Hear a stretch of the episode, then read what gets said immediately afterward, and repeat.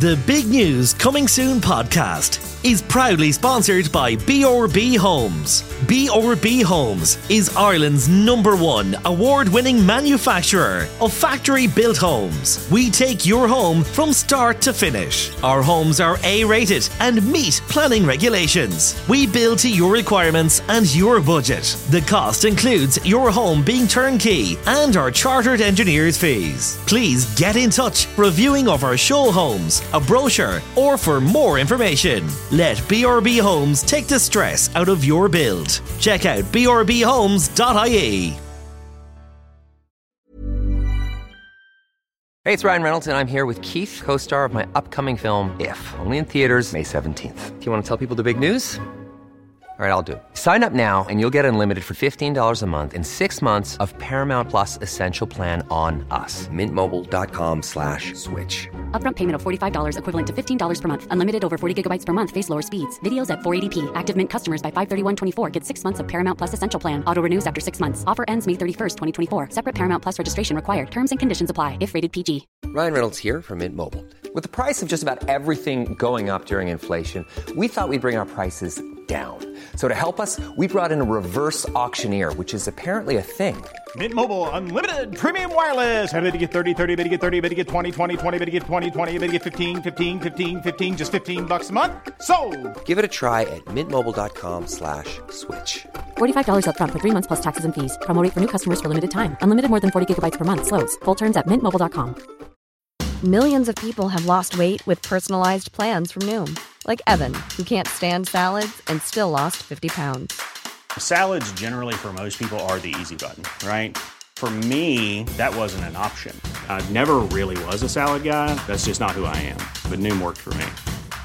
Get your personalized plan today at Noom.com. Real Noom user compensated to provide their story. In four weeks, the typical Noom user can expect to lose one to two pounds per week. Individual results may vary.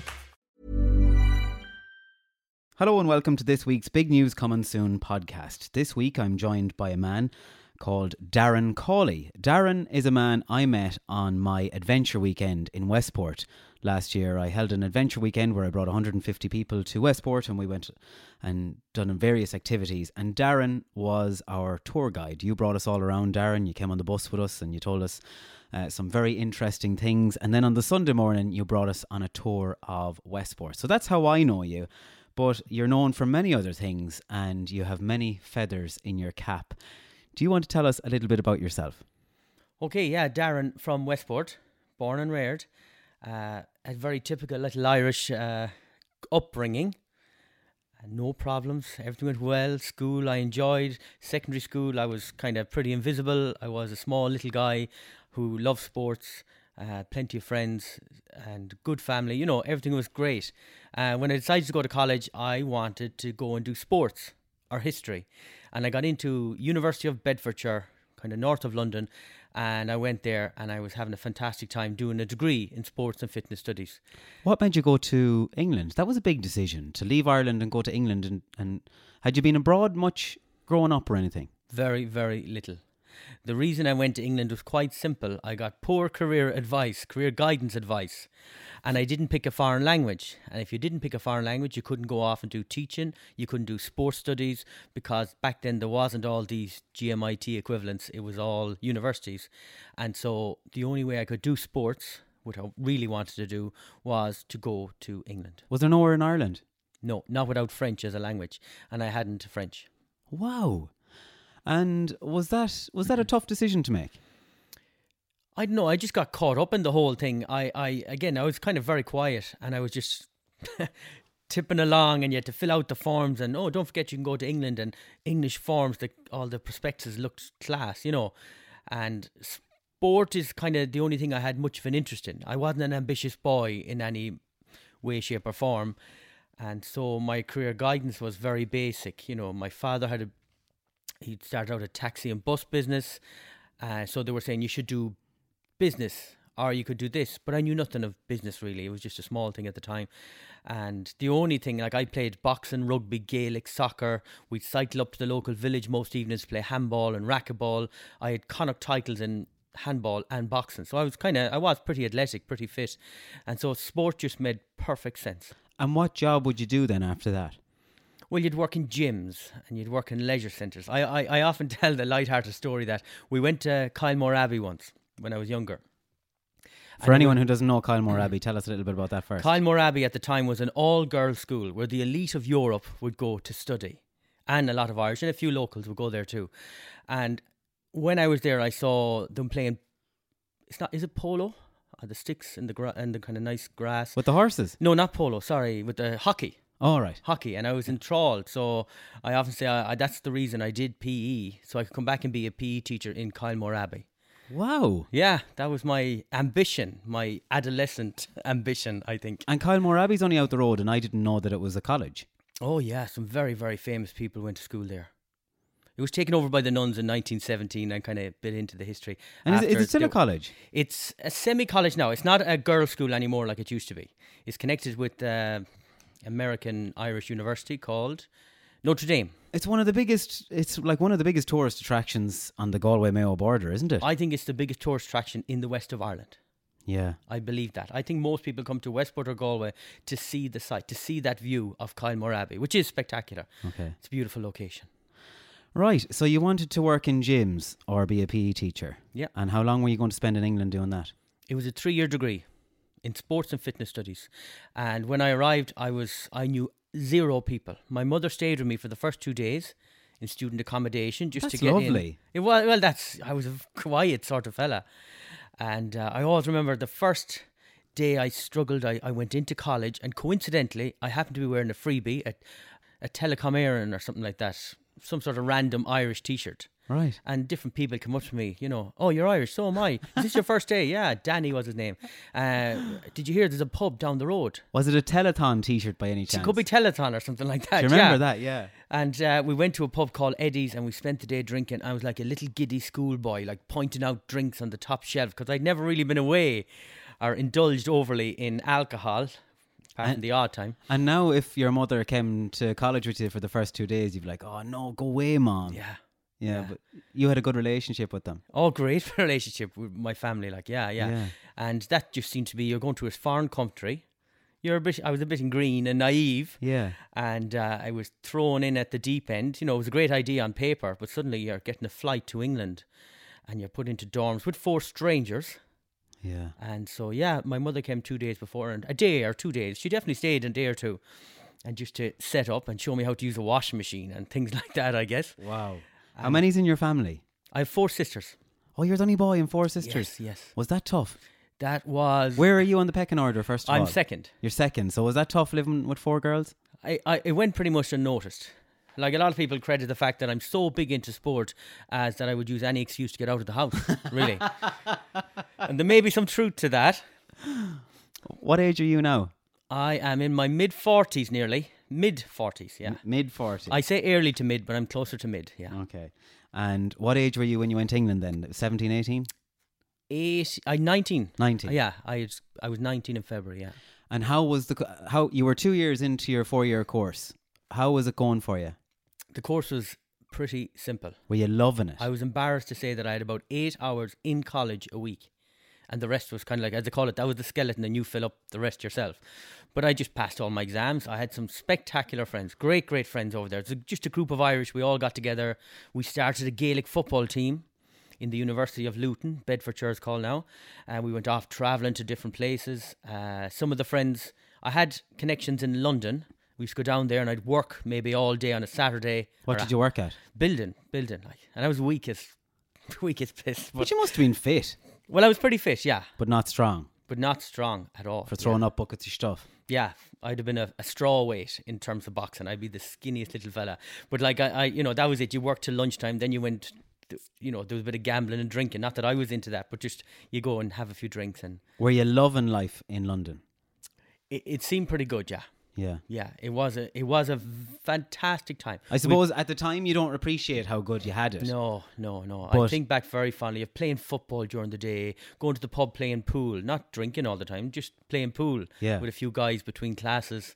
An Irish bar, you get to know everyone, everyone knows you. Very homely, really started there was a Gaelic team in the school, Gaelic teams outside the school. So it felt very relaxed, very incredibly happy time. So you're always at something. Yeah. So what happened then 2 years into your course?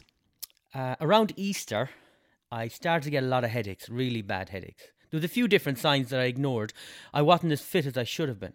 I used to go running with a friend, Paddy, and he was slightly heavier than me, but yet he was fitter than me, and it wasn't making any sense. I had started boxing again, you know, trying to get back into shape, and I just hadn't the fitness I should have had.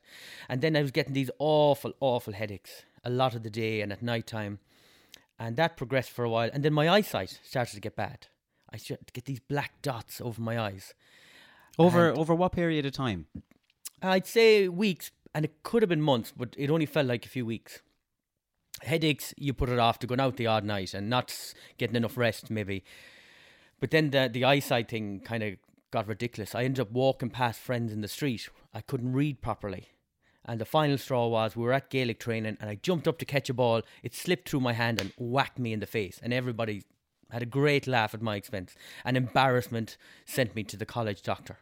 Because I, I might, like, worst case scenario, I thought I might need glasses. Hmm. You know, I had this West of Ireland attitude, you know, walk it off, nothing wrong with you, carry on.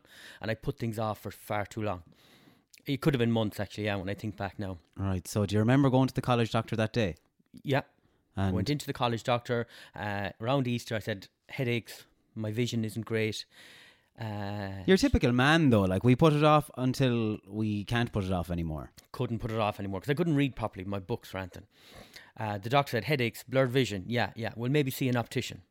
So she totally blanked me. She just told me to get out of here. She assumed I was trying to get out of my exams, which of course I was trying to get out of my exams, but I was not joking. Right. So Uh, did you go to an optician? I got an optician's appointment maybe three or four days later on a Saturday, and we had a Gaelic match at six o'clock. My appointment was at around two, and after two or three minutes, this Indian guy looking in my eyes, two or three minutes only, he handed me a letter, and he said, "I need you to go to the hospital straight away."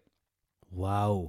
Yeah, and I said, "Oh, uh, yeah, absolutely. I'll definitely get there next week, but I have a Gaelic match this evening, so I have to go to that." He said, "No, no, no, sir. I will pay for your taxi. You need to go right away." And uh, that was an important thing that he did. Yeah, I remember. He paid him. for your taxi. Yeah, he offered to pay for it, you know, but I was cheap, so I just got a bus. And uh, I went into a uh, Luton and Dunstable hospital. Went into a waiting room with, ah, there must have been 25 people in the waiting room, typical A&E waiting room. And I was the first person to be called in. So whatever he had written on that bit of paper was pretty persuasive. You don't know. I have no idea. No idea. So an, I- an optician sent you to the hospital, Yeah, and whatever was written on that, you jumped the queue jumped the queue. straight in. Yeah. And I remember on a phone box, because it's kind of before mobile, so just coming in 98, I rang my parents and said, uh, you know, oh, he sent me to the hospital, but everything is fine. Because I physically felt pretty okay. You know, I was fine. Uh, I'll give you a shout later because I have a Gaelic match. And they were doing more tests on my eyes. And somehow, at the back of my eyes, some, it felt like it went into my throat and I started gagging, this dye or something. And after I started gagging, I got sick a little bit. They said, brought me into another room and someone checked my blood pressure. And that's when a different reality kind of struck me there. The blood pressure was so high, it was incredibly high. They put me lying down. They said the reason your eyes are bad is because the blood pressure was so high, it was popping blood vessels in your eyes. So it was something like 190 over 121 or something like that. So very high blood pressure. So you had gone to the college GP, and she didn't even take your blood pressure. She did nothing. That's a, that's like a standard thing to do, though, isn't it? Just take somebody's blood pressure. Yeah, it was. I, wa- I was told in the hospital that should be revisited. You should uh, investigate that further and do something about it. But again, we were just after getting pretty bad news, and the mind. We're not that type of people. You know, we didn't go down that road. Okay, so go on anyway. You were told the, the blood vessels were popping. Yeah, so I was put lying down. My parents had to be called, and it's great. I sometimes tell this story in schools where they wheeled a phone into me to dial the number because mobiles weren't st- uh, on the go as much. This is like an episode of Heartbeat. yeah, I was going back that far. It felt like, and uh, yeah, I, I told Mam, I said, uh, you know, th- th- they're a bit worried here about a few things, but I'm fine. There's nothing wrong with me. And then the doctor went on the phone privately and said, this boy could have a stroke at any time. We need an extra kin here as soon as possible. This is not a joke. This is a very serious situation. Uh, we're going to move him to a specialist hospital. Get here quick. Um, did they tell you the condition, or what were they putting it down to? They didn't know really. They just Like, knew that over the next few days they did all the tests. They just knew something was wrong. Yeah, and wrong big time. And were you nervous when they had called your parents? No, no. Again, I'm a sports and fitness studies student. So there couldn't be anything wrong with me. I might need glasses. That was. You thought they were overreacting. Oh yeah, there's nothing wrong with me. So you were moved then to a specialist hospital. Stevenage, yeah. What happened then? After a few days, as what often happens in these hot, they did all the tests, and uh, maybe three days later, doctor, Doctor John, and a, like ten other people that felt like around him, came to the bedside and said, "We're very sorry. You have chronic end-stage renal failure." And that didn't worry me in the least because I had never heard of any of them words. I didn't know what he meant. And then he said, Your kidneys are failing. And my mother was beside me at the time and she burst out crying and I was I didn't really I didn't really cop on to what was going on. I was this can't be right. And I asked the one question that I often Am I going to die? And he said, No, no, no, no, no, there's plenty of we have avenues here. You'll probably end up on dialysis. And again, I'd never heard the word dialysis before, didn't know what it meant. What does it mean? A whole world of pain and suffering is what it went on to mean. They had to, that day, they kind of, we can't get your blood pressure down. We have to start dialysis. Your body is toxic. It's full of waste because your kidneys aren't working. So they put a tube, they were supposed to put a tube into my neck as an access point to start this dialysis process, but that didn't work. So they had to put it in my groin. And that was just mentally incredibly uncomfortable to have people down in that area uh, trying to find a vein in your leg to, to connect up to this machine which is going to keep me alive for the foreseeable future. So it was a it was a horrible time. I had an allergic reaction the first time I went on it. I started feeling faint. I couldn't breathe properly, and it was just not a fun experience. That was my introduction. I often say, like, I went from a healthy sports and fitness study student to someone with kidney failure in about a week. But it Okay. wasn't a week really though. You were you oh, just, Oh, no. you kept putting it off and putting it off. Yeah, but I just again Would anything have changed if you went in sooner? possibly yeah, yeah. They, it, it, it's the kind of it was an illness that was inherent in me maybe, and eventually I might have went on. You know, after 20, 30, 40 years, controlled the blood pressure, some steroids, some this, some that, and they could have put it off. Was your mum and dad there or just your mum? No, just my mother, just my mother. So she had to find digs then in London and well, she stayed in my place, I guess. Oh, well, I right. was yeah, yeah, and she stayed for quite a long time. how long were you in hospital? I don't really remember. Uh, probably a couple few weeks until the, the thing settled down. Uh, but that was difficult. I had five, four, three younger sisters, and an older. My older sister was off in college, and uh, but my younger sisters were still in secondary school, and my father was running a business, trying to run a business, and I was gone, and my mother's gone, and and I was life or death. as far as anyone in Ireland, like the, the amount of masses that were said Yeah. mass cards, prayers, enormous amounts of that kind of stuff was going on. Darren- Meanwhile, I was in living hospital. in Darren's in hospital, the only son. Like my father found it tough and emotional, and uh, it was, it was. But I was in England, kind of going, "This is all a mistake. Any minute now, they're going to realise." Because I didn't physically feel very sick, so like, what's wrong with you? Like, come on, sort it out. Was your mum working at the time or was she a housewife? She was a housewife who did work with the taxi, yeah. Yeah. Because it was a little family business, you know. You, Well, a housewife is the, the greatest job of all, isn't it? Like, Well, yeah, we had, a as I said, we had a spectacular upbringing, like a very comfortable, cozy upbringing because of no money, but like we didn't want for anything. Yeah. Yeah, and she was busy. God, she was busy. with That's a big family. That's a typical family, maybe Yeah. back in the day. You know, all my friends would have five, six, three, four, four kids. But I had grandmother down the road. I had neighbours, Derek's up the road. I used to go farming every day. Yeah. You know, off playing in the fields, really. Kind And of of course, with your mum being a housewife and minding everyone at home, when she was gone from that, things must have changed drastically at home. I imagine so. But Mm. I was in a, I wasn't kind of cognizant of any of that. I was in a I know. a different world. I. I, was in a. I don't really remember much about it. I often hear about it later. Like my father, two or three weeks later, finally came over. He was kind of half afraid, nearly to see what my son has become. But I, when he came in the door, he's. I was sitting up in bed eating, and he gave me a little hug, we'll say, and uh, he just started eating. He hadn't eaten for two weeks, really. Were you close with your dad? Yeah, we are. Yeah. but are you like, are you loving? Like, are you kind of? oh a- no, no, no, A typical Irish. Yeah, yeah. Yeah, pat on the back. Yeah, now walk it punch off. in the shoulder. Yeah, yeah. But you don't, you don't need to be told in families like that. You know how you you know the relationship. It's perfect. Yeah. I don't need. Some people need words. Yeah. Yeah, we didn't need. You don't. How did you get out of hospital then? Uh, I got out of hospital. I didn't get out of hospital. I did and I didn't. Every two days, I had to do this dialysis. So essentially, they say laughingly, I had to go and visit my kidneys in a hospital. So every, I think it was Tuesday, Thursday, Saturday, I had to go for dialysis. Every second day, like pretty much. Pretty much, yeah. In and out. Oh, for four or five hours, like three hours on the actual machine, three to four hours on the machine. But you had to go in and get set up and take blood pressure and weigh yourself because again, if your kidneys aren't working, there's nothing in your bladder, which means you anything you drink stays inside you. So I had to learn all this new language, you know. And then, of course, you weren't allowed to play any sport or do anything.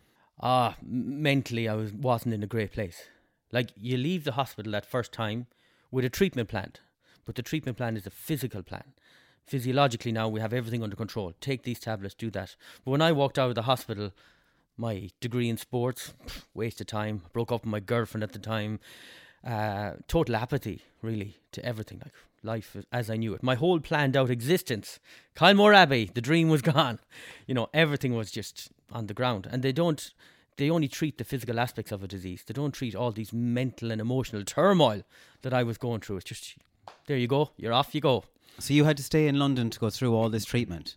I had to stay, yeah. In I well, I decided the hospital I was in was a specialist hospital. They were excellent. They were really, really good. Yeah. And so, why go home really to Mayo to Castlebar? Nothing wrong with the treatment there, but like these were specialists, and I was just after starting, and I had a final year in college. Will I continue? So after the summer, I decided to to finish off my final year. So you went back to college then? I went back to college while on dialysis. It was messy. Uh, again, zero ambition. But um, I, I presume there was fitness tests in your course, was there? Or Well, I wasn't too bad physi- physically. You were still know. able to do the I was still able to do bits and pieces. It was more of an academic uh, course, you know, and uh, I had this big tubes coming out of my chest for the dialysis. So I couldn't go swimming or anything like that. But um, I look at, I just wanted to pass everything, and that's all I did. I just passed. I just got my basic degree. so what happened next? I came back to Ireland, and it was a it was a bit of a homecoming because everyone thought I was on death's door. Really, I should have died, and all these kind of legends and fables about the different things that happened to me in hospital. So people came into the, they nearly crept into the house to see me. You know, Well, there was no social media. nothing. Nobody knew. and I'm sure arms and legs were put onto stories Yeah, when all Da- through the landline. That that was it. all through the landline when Yeah. Darren was in hospital. Yeah. And well, when I got home, like as I said, people came into the house, mass cards. I had to open loads of cards. And That's uh, lovely, though. It was oh, it's a lovely thing. I still have statues at home, religious statues and that from people. So, you know, it means a lot. And there is some sort of power in that that we can't explain, but yet I think it has some meaning that I certainly wouldn't cast out. And I used to play tricks on people. When they come in, I'd put a hoodie on and I'd, I'd shrivel up like this and then I'd jump out of the chair. And they just, you see them light up and give me a big hug. And, you know, it just shows the family of community and family. You know, it's, it's, it's very strong. It's very That's- alive in the west of Ireland, I think. But it's probably gone a mm-hmm. lot now because of social media. Now, Yeah. you'd get a message saying, How are you? Hope you're well. But there'd Yeah. be the little meaning to it. Whereas going out buying a mass card and those kind of things and, Call and into visiting house. Yeah, people. visiting people, yeah. it's such a pity that that isn't a, a thing and I, anymore. I have very fond memories of that. Going into my grandmother's, people coming to visit all the time. I very much want to recreate that as I grow older in the house, you know, to have that sense of community wherever I live. yeah.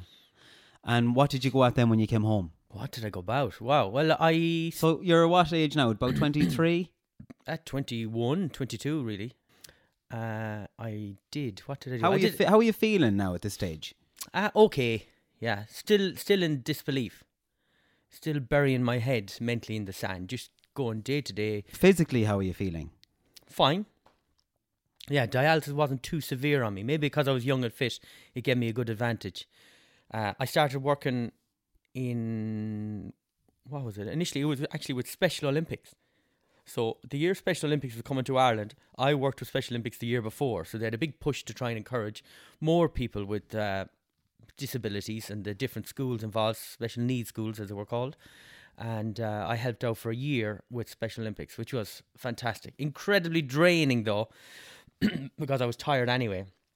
Because I also worked as a PE teacher in St Anthony's and St Brid's special schools for a year as essentially a PE teacher. And again, some of the some of the the disabilities, the illnesses them kids had were profound. Like for some kids, I used to just hold their hand and walk around the room. That was PE. And I suppose that was the beginning of a, a certain element of gratitude. Did you choose to go in, go down the special needs route? Not at all.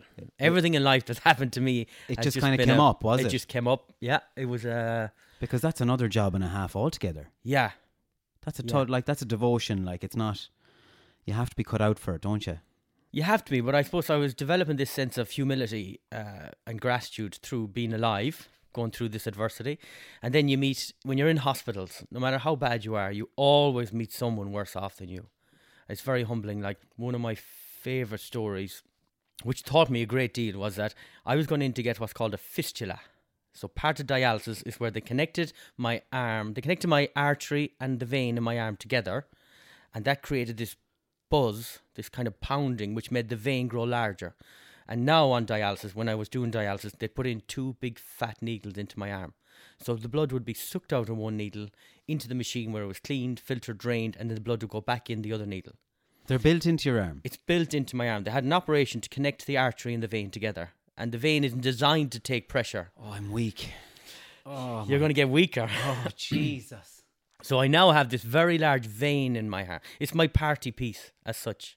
I, I saw you doing this in Westport. Yeah. So you were going around when when we had our guests in Westport, and you were telling your story on the bus. You gave people the opportunity to feel your wrist. Yeah. What do they feel in your wrist? Did you not feel it?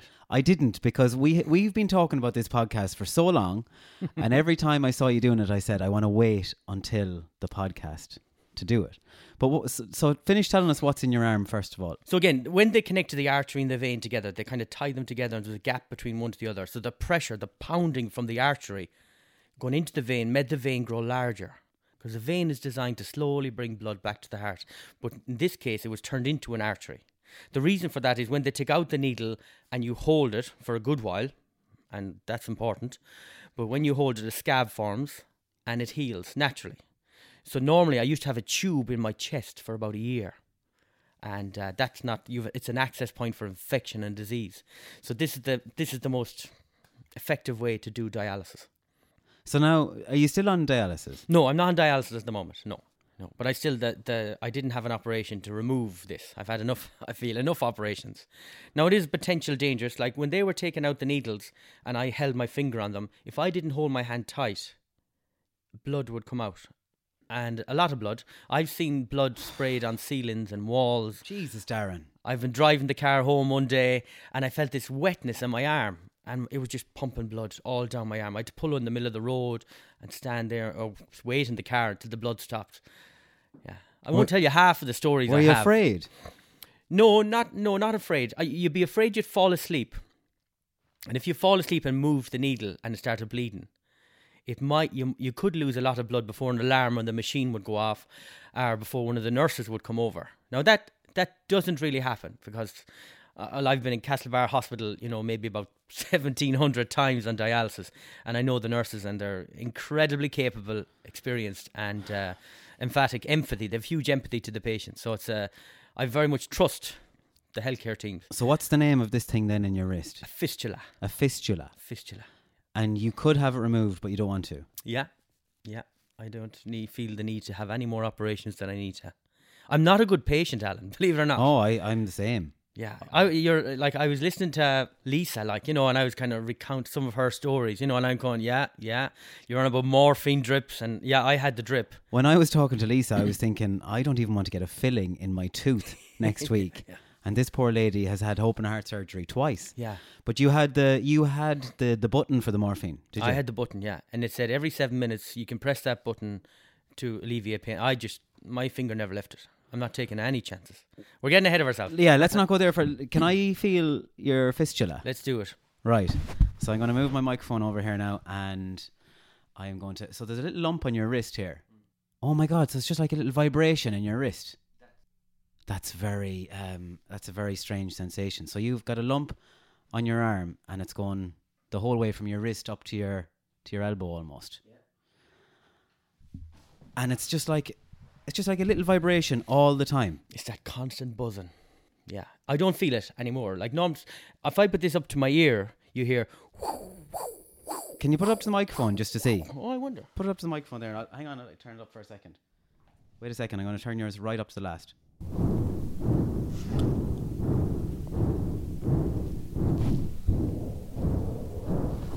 Oh my god. You can hear it clearly. Can you? Yeah. Oh, it's there. There's no denying it. Wow. Yeah, yeah. So thousands of people over the years have felt that fistula, and some have fainted. I've often lost people. They in these fainted talks. by by Oh, feeling it. People, yeah. I could Yeah, well, understand that now listening because to the story and the different triggers. no, I can't deal with blood or anything like that, so I can understand that. Right, so let's go back to your working with the Special Olympics, which must have been a pretty big thing because you wanted to work in sports and then getting the opportunity to work with Special Olympics is Yeah. pretty big. It was. There was that, and I suppose in around that time, I, I also, like, as soon as I came home, I went on the transplant waiting list. And believe it or not, within about nine months, I got the phone call. Now, this is a whole other story. This is, you know, the power of this, what's called the gift of life, we know it as. And I got a call. I was on the waiting list. I had a beeper, and I ended up getting a mobile phone. And in January, uh, the phone rang one morning. I answered it, and it said, "Hello, is this Darren? Yeah, Darren. We think we have a kidney for you. Can you get to Dublin immediately?" And I was kind of half asleep, and I got up.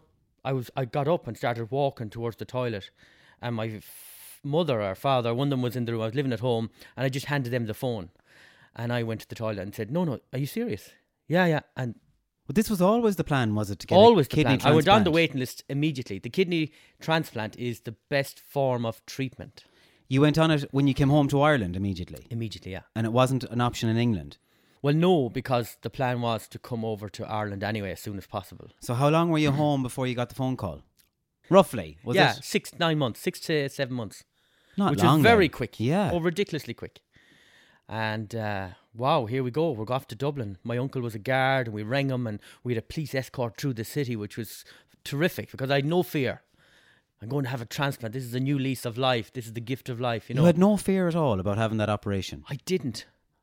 I never looked into it. I didn't even pack a bag like you're supposed to. What age were you? I was 20, 22, I would think. Yeah, probably 22, just gone. That's incredible that you had no fear. Was that naivety? Very much so. Absolutely naivety, yeah. So you got to Luke, and then was it around there you got the guard escort in? Well, even before that, yeah, yeah. Nice. Which is the was distracting. And you pull up and you go up to the ward, and like maybe three or four people are often called because some people aren't suitable. If I had a cold that day, or if there was a little viral infection or anything like that, they take all these different measurements your blood type, tissue type, antigens, antibodies, current state of health, loads of different markers. And myself and another guy got the green light, and next morning we got the kidney transplants. Yeah, and everyone says, "Oh, that must have been amazing." Well, no, you're just after having a huge operation. You've got tubes coming out of places where no tube should ever go. were you in ICU then? Initially, yeah, yeah, yeah. And then you're brought into a specialist ward for for transplants and that, and uh, slowly but surely you start to recover. But like you've got 24 staples down your stomach, the kidney is put into the stomach area, and uh, well, that plenty of challenges with that. But uh, thankfully, in my case, it worked. And at any stage then did you say, "Shite, this is pretty serious," or were you just kind of going along with it? I, I very much was just going along with it. Yeah, I wasn't very uh, a conscious person about illness. I was just very Okay. much just living living day to day. Because I'm the opposite. I would be absolutely freaking out. Yeah, I, you'd have to drag me to Dublin, kicking and screaming. I wouldn't be able to just get on with it like that. So you woke up then, and you were coming round, and I'm assuming the pain was excruciating. No, not at all. You're you're drugged up to the last. Yeah. So it's only slowly but surely they take off the drugs. You start your physio. The next day you have to stand up. You have to start. It, they cut through all the muscles in your stomach. So yeah, if you don't stand up straight, pretty much straight away after a day or two, you know your muscles start to build and grow in that crooked position. So yeah, the physios are the people you hate the most during that time because they get you up walking twice a day. They get you breathing properly. They get you moving, and it's very hard because you're in pain. You know, every you don't want to hurt. You don't want to move anything. You've got a tube coming out of your private area, another tube in my neck, tubes in my hands. You know, it's a horrible place to be. Looking back, oh, it's great, best thing ever getting a transplant. But at the time, if you asked me, I, I probably would never have wanted to do it again. Oh, I'm a sissy, yeah, I don't deny it. Oh, I, I hate pain. Well, you're clearly not. You're clearly not. No, it's a different. I, I, I'm very bad in hospitals, and like I've had loads of operations. I've had people sticking needles in my liver, doing all this stuff while you're awake, and I'd often faint. But I just tell them, do whatever you have to do. Don't mind me. You know, mentally I'm not in a good place, but that doesn't matter. Just do it. I'll feel better when you're finished. That's incredible. Yeah, you have to you, you have to let the healthcare team do whatever they have to do. How long were you in hospital for then, roughly? Around two weeks. And you got home then? Got home then, and you, you know it's a it's a different life. You know, the following year, I got to go to what's called the World Transplant Games. Before that, mm. why why is it a different life? What changed? I'm not going into hospital every two days. So then you, you suddenly start thinking about all your dreams and goals and ambitions. You start going away for weekends with friends. You, all these things are possible now. You can live a normal life. And when you're sick, you don't want anything but to be normal, to be like everyone else. Did you ever think about where your kidney came from? Not not really at the time. I was still very kind of naive and just just just just get it over with, get it done. Stop thinking like a sick person. Move away from that. Right. And uh, it was hard. I was still very immature, 21, 22. You know, I wasn't a very conscientious person, I guess. Do you think about it now? Well, there's more to the story, Alan.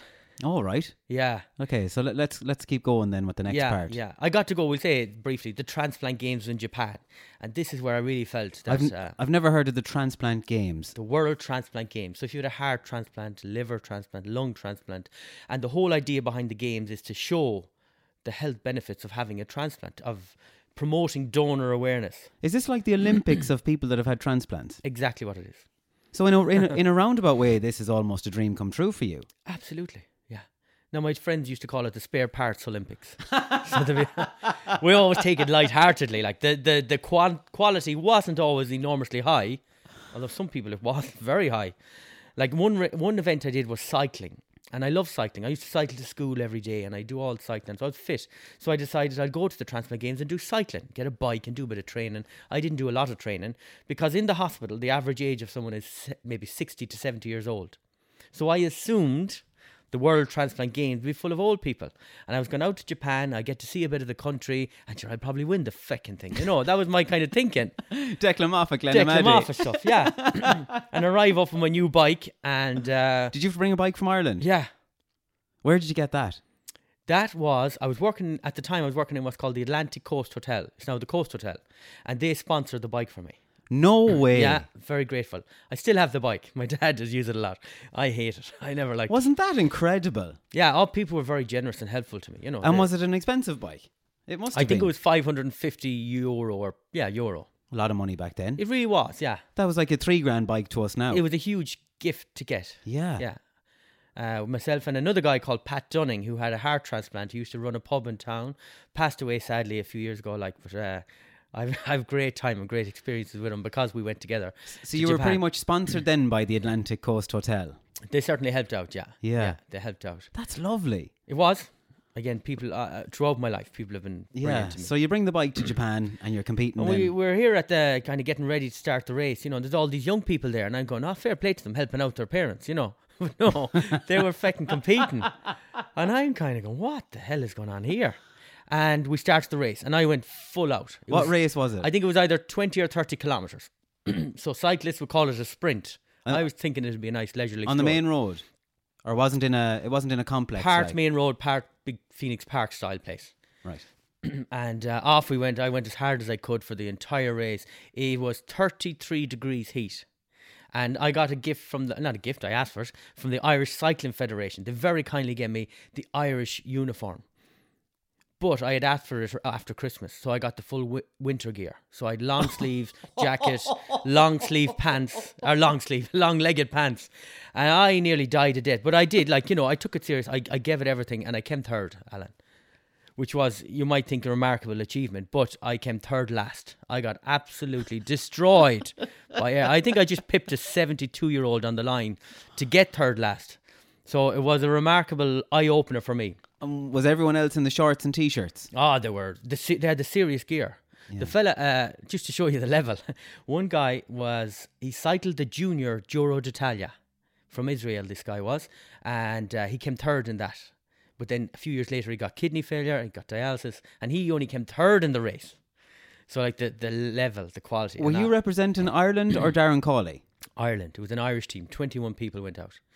And that was definitely a day I, I learned from other people. It was a real turning point in terms of role models. My role models in hospital were all 17, 18 year olds. These are the people who have kidney failure. But suddenly I met all these young people.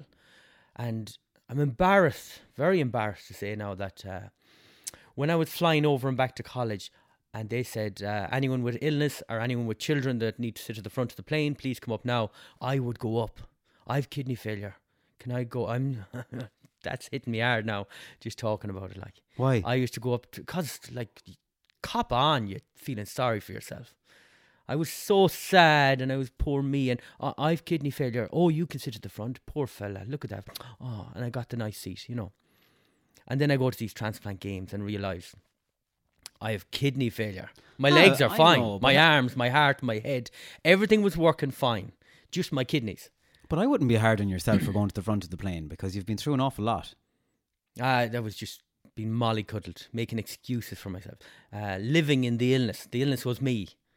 I'm a sick person. Poor me.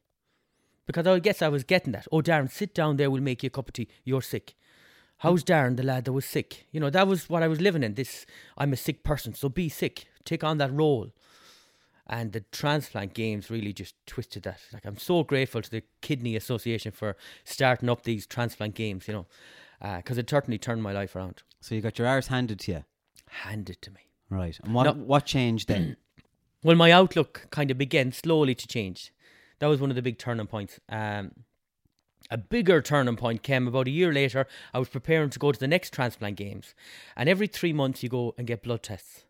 And my bloods were kind of okay, and then three months later, oh, they're a bit worse. And then three months later, we might have a problem. And three months later, Darren, we're we're very sorry to tell you we've done a few tests, but we're going to have to remove your kidney.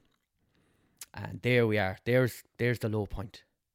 Like getting kidney failure initially was unfortunate, coincidental. Just how could that happen? But now I knew exactly what losing a kidney meant. That meant I'm going back on dialysis. And because I've had a transplant and there was some sort of viral infection, it meant I'm going to be on dialysis for a long time. And I'm 23, 24 now. Did you start to did you start then to worry? You know how you said before you were always just like, ah, sure, look, on with it, get on it, didn't think too much. Did it start to hit home now? I did, yeah. Yeah. Because I knew when they said we're going to have to remove the transplant, that meant they're going to, I'm going to have to go through all the pain and suffering of a transplant, but in reverse. And I'd never had a big operation. The transplant was horrible and painful and sore. And now they're going to do it in reverse. They're going to take out the kidney. There's no happy ending. The gift of life is being removed, and I'm going to be a sick person for quite a long time. They weren't replacing it.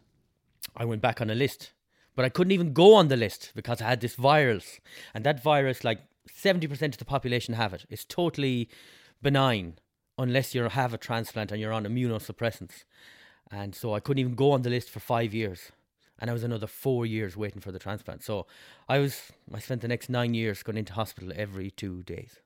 for dialysis. Yeah. With your with the kidney that you had, the second kidney. No, that's gone. Oh right, they removed that. They removed it. That's what I mean, and if they took out the kidney. That's what I mean by all the pain and suffering of that transplant in reverse. They took it out. so you'd no kidney then. Wow. Yeah. And from then on, like when I got kidney failure initially, I had a, a urine output. I went to the toilet. For the next nine years, I didn't pee. Nothing. A few drops, maybe. Sorry. I did not go to the toilet for nine years. Urinate. Did you have a bag? No. Where did it go? I had to stop drinking. If your kidneys don't work, there was nothing going into the bladder. So then there was nothing to pee out. Wrap your mind around that. So you just ate, but you never drank. I drank, yeah, you'd sweat out a certain amount, but that was one of the roles of dialysis. Dialysis would suck out the extra fluid. So my weight, I remember so clearly on dialysis, I was 66 kilos. That was my weight. And then after two days, I'd be 69 kilos. So they'd have to remove three litres out of me in the three or four hours. And that wasn't great on the body. Is it painful? Dialysis. Yeah. Not really. It's the needles going in and out. That's Yeah. not nice. Yeah. Uh, sometimes you faint, feel faint. Sometimes, uh, you know, I've seen cardiac arrest in the person right next to me. I've seen a lot of n- not nice experiences. Yeah. And as a young person, 24, it's not a good environment to be in. So you're doing this for nine years. Yeah. And of course, then, sure, there's no real work, is there, or sports, or I always worked. Yeah, Wh- I what's worked in leisure centres. I worked in the Castlecourt Hotel in the leisure centre there, which was uh, which is fantastic. But I didn't work full time. I worked substitute teaching in Rice College in Westport and in Knockruski. So I did. I always worked. Yeah. And, and all this time you were going from Westport over to Castlebar to the hospital. yeah, yeah. Which I'd go in the e- the afternoon around one or two o'clock. 15, 20 minutes over the road. Yeah. You're over there then for four hours, is it? About four, four and a half hours. Yeah. So all your employers had to be fairly um, understanding. Yeah, yeah. It wouldn't be full time work, but you'd be rotated in for the other days. And like you- It's a lot of messing for them now. In in fairness, there's a bit of that. Yeah, there was Yeah. huge gratitude there. The Corcorans, they were very good to me. I knew them personally anyway. My family did, and you know they, you know they helped me out. That's massive, yeah. Yeah. Because anyone else would be like, "Ah, feck it, if he's no good to us on Wednesday evening and Thursday evening." and- Yeah, yeah. Again, it's the story of my life. People very good to me. Mm. So now let's skip forward nine years then. Nine years, a long time. It was a long time. Yeah, all my twenties and part of my thirties, really, from twenty four to thirty three. How were you mentally then? Were you ever like, ah, fuck this? I think I was at the beginning. Yeah, that was a low point. Did you recognize that? Do you remember the? Lo- Uh, do you remember I the lowest point? Uh, that that was well, when I got kidney failure. Funnily enough, I remember this very clearly. I was sitting on the toilet in our rented house in England, and I just I had kidney failure. I was on dialysis, and I remember crying in the toilet, and I kind of shook myself. I got a little bit angry, and I said that won't be happening again. And from then on, I dealt with it. I think in the Irish way. a lot of people would say I buried it. Yeah, I buried it. I would not lower myself to get down into that crying over it again. Just get on with it. But that takes an an incredibly strong person to do that. I wasn't strong at the time. But you were stronger than you're letting on to be to shake that off in the bathroom because I'd still be in the bathroom crying. But did you shake it off or you see the reality? There's no way out. If you can't go backwards, you only have to kind of figure out the best way of going forwards. You know, to quote Paulo Coelho there. But uh, at the time, I wasn't aware of any of that. It was just, right, just do it. Out of thickness, kind of. And again, eh, the, the kind of West of Ireland attitude, don't be showing your emotions, you know. So I, I, I think that's what happened. I buried it, really. And was there any low points then during the nine years in Ireland? Was there any moment? Well, that just stands out for initially, initially losing the transplant was hard because the day after you have this huge operation to remove the kidney, you're wheeled into hospital ward. You're drugged up to the last, but you start. You hear the noises, the machines, the blood pressure cuffs. You hear the beeping. You hear Midwest Radio. You know when I got back to Castlebar, and nothing against Midwest Radio, right? But nine years of Midwest Radio on. When you're in the hospital, what happens at ten o'clock on Midwest? the death notices. death notices. And there's always a guy saying, Will you turn up the deaths there, please? Oh, no. And I thought it was so surreal and mentally damaging to know that here we are listening to the deaths while being kept alive by a machine. And that's not, a 24 year old shouldn't be in that environment. It wasn't a positive environment. No, but it's a very West of Ireland thing. The the death notices and Yeah. Mid- Midwest Radio were actually the first radio station in Ireland to start death notices, Okay. and they used to just open the newspaper and read them out, and people used to say, "What are you doing? What are you doing reading them out?" So that's how they started, and then they were the first radio station, I believe, to start charging people to put them on, and then this thing developed. Whereas all our parents used to tune in at that particular time, turn it up, and everyone was told to shut up. It's, it's part of our childhood nearly. Shut up. The Yeah, deaths yeah. are on. I didn't thank them for it. But people in the East or, or abroad would find that very, very strange. Yeah. That three times a day, our parents used the, the house would come to a standstill and we would stand up for a good five or six minutes listening to everyone who died to find out did anyone around here or was there anyone we knew? Yeah, that's my memory. Turn up the deaths there, nurse. And the music coming in. Yeah. the death has occurred of.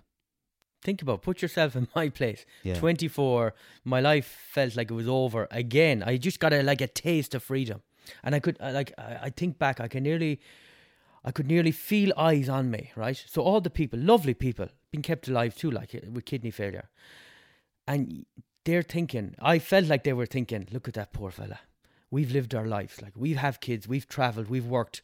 That fella had never had a chance. You know and look at him here the poor fella. You could see it in their eyes. The poor fella. And that was that was not a nice feeling. What happened then after the nine years? well i think we should talk about the nine years. Okay, well let's ta- let's talk about the nine. the nine years. are the turning point. Like darren cawley shy naive bury my head in the sand guy disappeared in them nine years And there's many factors for that. One was going to them transplant games. I continued going to the transplant and dialysis games. So again, they were the ones that I was surrounded by role models How could you go to them if you had to be in every two days? because I had to be in every two days wherever country they were in. Wow. So I went to Slovenia, to Hungary, and there was one in Dublin. And I had to get dialysis out there. So huge amount of planning and preparation for that. But worthwhile. That's incredible. That's that's that's really really incredible now that they can give you the opportunity to go to the transplant games and dialysis games and put all that on for you and have you looked after so well out there. Yeah. Like you have to take your hat off to those people. Well, they- they're the patient organisations. They're the Irish Kidney Association. That's They- an like, they live up to their name. They're the Kidney Association for patients, and I'm incredibly grateful for them. Nobody sees that. Nobody hears about Not that. Not at all. No. The government used to fund them loads of money, and they stopped. And like to go to these games, you have to fundraise myself. I had to raise the money. I had to pay for myself, and you can't go fundraising constantly. So I just you'd work hard and save up and try and, and go to them. But they were, I met all these other people. Some of my best friends. What kind of money was it to go? Do you remember? Uh, well, at the time, like a thousand euro and spending money, it was dear.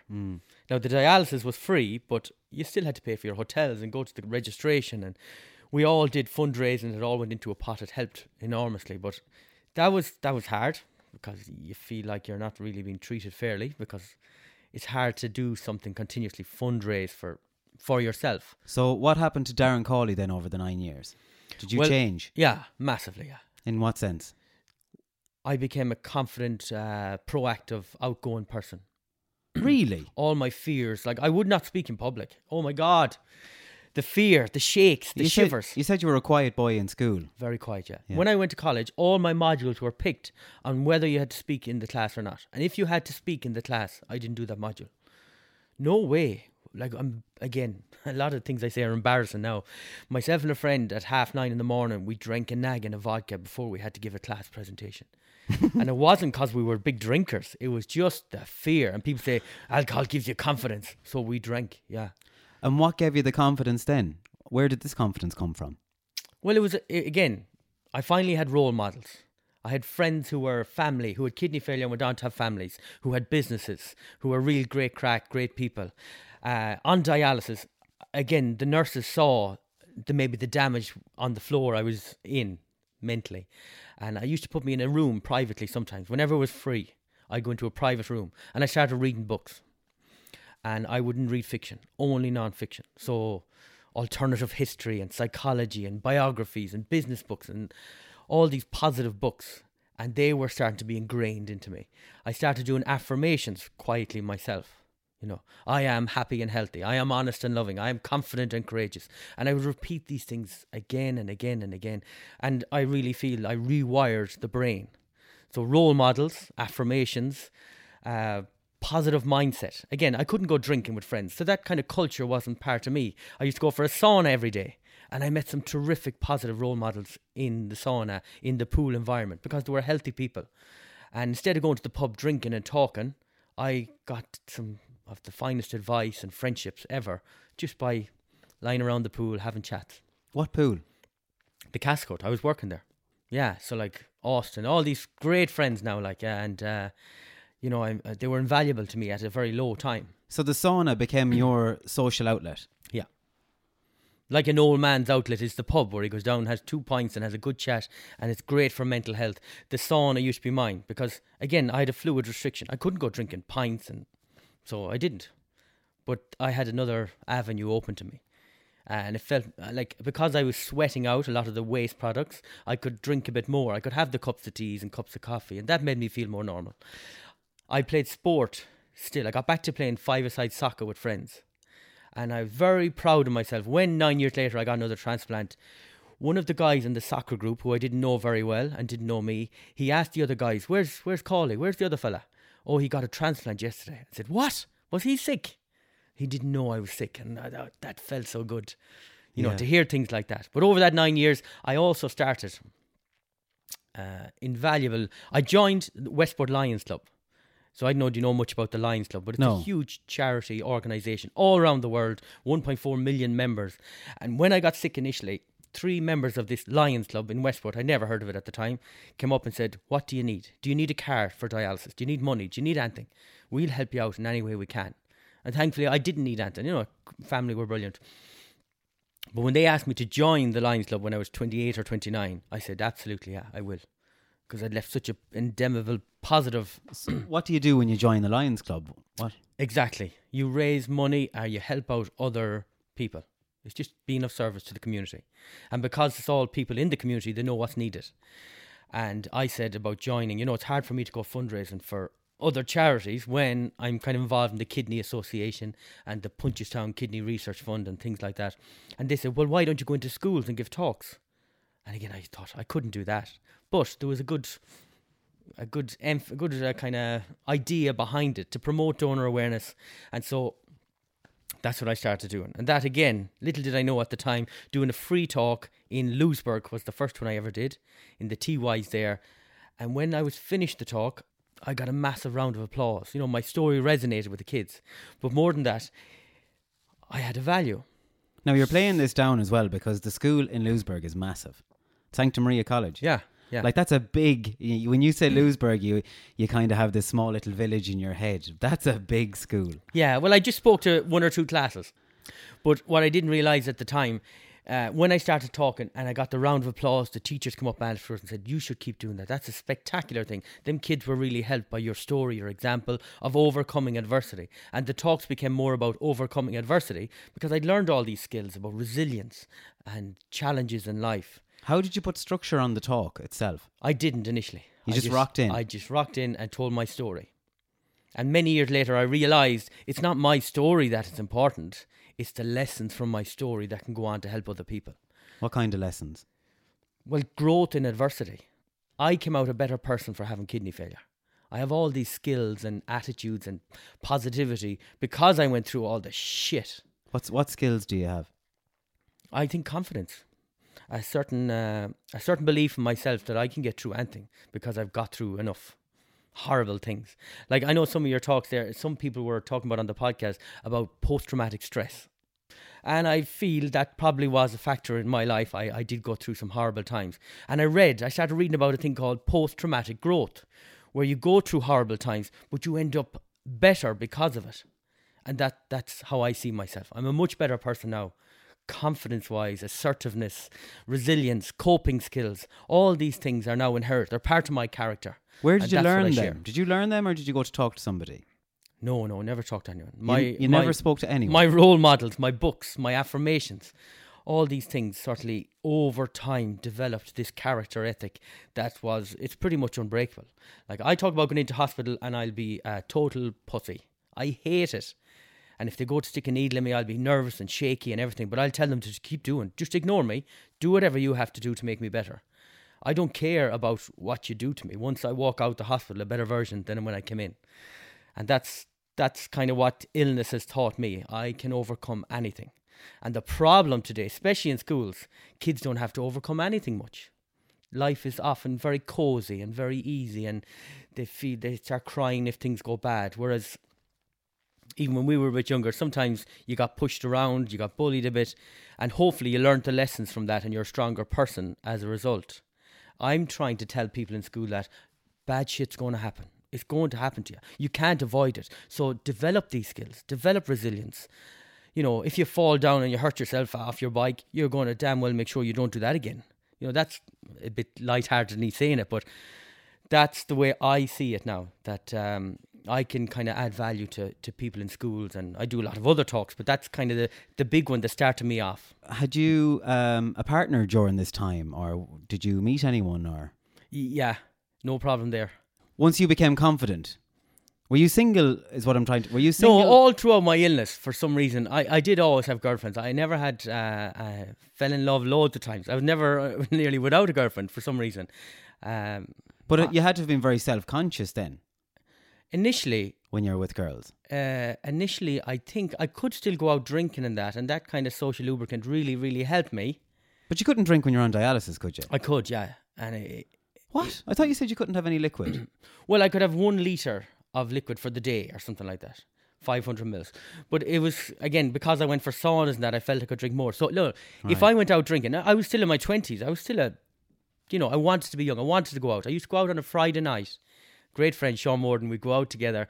We'd drink lots, but I would have to drink short. I would have to drink vodka with kind of no mixer because I couldn't drink the fluid. It didn't matter. A pint of Guinness is the same as a pint of water, the same as a pint of vodka. You're it was sipping away fluid. right. And uh, I could drink away. Yeah, there was no problem with drinking. Were you, were you supposed to be not drinking? It would be advised maybe not to overindulge, but I would wake up the next day and make my way to dialysis, and they would just hand me a red bucket when they saw me, and I would vomit and get violently ill. They told me, like science had shown, that a, a hangover on dialysis is about eight times worse. So you're overloaded with fluid, and you're dehydrated at the same time. But for such a smart man that was into affirmations and all this at this stage, then how foolish were you to be going out drinking and making yourself sick then on Saturday because I was a young person. I still wanted to experience life. I wanted to get stuck in. I wasn't like, uh, uh, to be honest, a lot of people on dialysis, certainly in England when I was over there, they used to smoke a lot of dope and hash and stuff like that. And I'm not, I'm not into drugs. I never was. I had no interest in it. But going out with friends, having a few drinks, the social side of things, it made me feel normal. Now I suffered greatly because of it, but I maintained some of my great friends and had great experiences. I felt normal, and that was more valuable than being, uh, you know, a bit sick one day. So the, sp- the talk in Louisburgh then lit a fire in your belly for public speaking. Massively, yeah. I there was so many emotional and mental benefits. I felt like I had a use in the world again, a real tangible use. And outside of that, I started going into different schools. I just ring them up and say, "Hi, I'm Darren. I'm in the Lions Club. We're doing this project. It's kind of good for young people." And they'd, "How much is it? It's free." Oh, great! Come on in, no problem. I could. I was in Belmullet loads of times, Sligo, Ballina, and the Kidney Association heard about it, and this is where it got a big change came about. They said World Kidney Day is in the Brussels in the Europe. No, sorry, Strasbourg at the European Parliament. We heard you're doing a lot of speaking. Would you be interested in coming to speak to some of the MPs and the members of Parliament, like the uh, and some of the pharmaceutical heads and some of the patient organisations? They're going to have a lunch in the European Parliament, and I I went for it. B&B Homes make your dream home a reality. We do it all from start to finish. Your one-stop shop to becoming a homeowner. Log on to brbhomes.ie. I went to Strasbourg, and again, I was nervous, but not as nervous as I should have been because before all this, I had started a thing called Westport Toastmasters. And Toastmasters, again, another organisation that helped me massively, learning to speak in public. So I'd learned a few tricks and a bit of confidence was growing in the structure and getting more, getting better at the speaking. And when I went to the European Parliament, it was a bit weird. It was a bit daunting there was a professor, two professors speaking before me, and they were on about the demographic statistical analysis, and they were on about kind of the future prospects of this and that, and diabetes and kidney failure. Very academic, and they had these amazing powerpoints behind them. And I arrived up for my talk. Had you notes or anything with you? No, I didn't really, because he said tell your story, you know, you know. But I wanted to be good. I had practice stuff, and when I stood up to talk, I said, "Hello, my name is Darren. I'm from Ireland, and I'm going to go tell you a bit about my story." And I said to the girl who was kind of like an assistant there, I said, first slide there, please, Erica." And Erica nearly fell on the floor because I had no slides. Just it just came to me in the moment, and her boss looked at her, clicked his fingers. Erica, come on, get going. And she was looked panicked, you know. And I said, "I'm only joking. I have no slides." uh, but I have been on dialysis for the last seven years, and I've had and lost transplants. So don't take it that I don't know what I'm talking about. And that they were gripped, you know. And you showed the buzzy arm, and you do. It went so well. I got asked to go to uh, Slovenia. Slovenia. Hang on, don't be don't be just skipping over this now. How many people were you talking to? Well, only about I'd say there was twenty or thirty. There was maybe three MPs, but one of them had a budget of billions. You know, she was very important, and there was all these pharmaceutical heads and different. And how did the like that. talk go? Well, that was it. The talk went brilliant from then on. You know, and They all sh- give you a clap at the end. oh, massive clap, shake hands. But that was the, the the side effect of that was, will you come to our company in Germany? Will you come to Paris to speak at this conference? Will you come to? I went to Sweden a few times. You know, all because of that. so all talk. these big heads in the room were inviting you then to their pharmaceutical companies, Yeah. is it? and patient organizations and conferences. And it was like Prague was one of my favorites, you know, for many reasons, which I'll So tell then you. you become a motivational speaker. all by doing a free talk in Louisburgh. This after a year, this late, uh, suddenly been asked, and I didn't know anything about charity. I was still on dialysis, which means if they invite me over, they had to organise all the dialysis and all that. And they started going, "Oh, there's an honorarium of 500 euro or something like that." And I was going, "What? You're going to bring me on holiday? I only have to talk for half an hour, and you're going to give me money?" And I was going, "This is the- just the best thing ever." So that was a big, a big turning point. Really, was that, and I got to go to all these countries, which I wouldn't have got to go to because organising dialysis, it's it's not easy. It's not easy getting holidays. Wow. That's incredible that Mm. you become an international motivational speaker. Yeah, I have a pretty good CV. People don't realise, like all these countries I've spoken at conferences, I was the highest rated guest speaker of a three day, a three day kind of conference. At, is that right? Yeah, three day conference in in Latvia, another one in uh, Dresden in Germany, and I got all these awards for public speaking and standing ovations, and it felt fantastic. Like I really felt like I was contributing, helping out. I don't know how much you get paid to give a Westport walking tour, but I'm sure you're well underpaid. I'm underpaid. yeah. in Slightly different. in comparison to your CV. And then people come to Westport and they do a Westport walking tour. uh, they- Do they? Do you ever tell them that you're an international motivational speaker? Sometimes it comes out, yeah. Sometimes, yeah, like if you have a small group and you might say, "I'm Darren, I'm from Westport," and uh, I might just say a bit about myself. I actually I do a bit of this motivational speaking on the side when you're hanging around waiting for more people to come or something, and uh, and then they kind of say at the end, "I can see why you're a motivational speaker because." There's a certain energy and enthusiasm that's that's there. That's kind of very natural. What happens next? So you're you're flying around the world, going to all these countries. Over what kind of time period? Uh, this is slowly over years, over kind of years. So you're still I'm coming home doing- working I'm still doing the normal job, but I get asked three or four times a year to go. Oh, you come to this conference? Will you come here? And at this stage, you asked about girls. I was going out with a young lady from Westport called Aoife, and I was asked to speak at a conference in Prague, and we were going out together now maybe three years at this stage. Can I just say that there was a big smile in your face when you said the word Aoife there?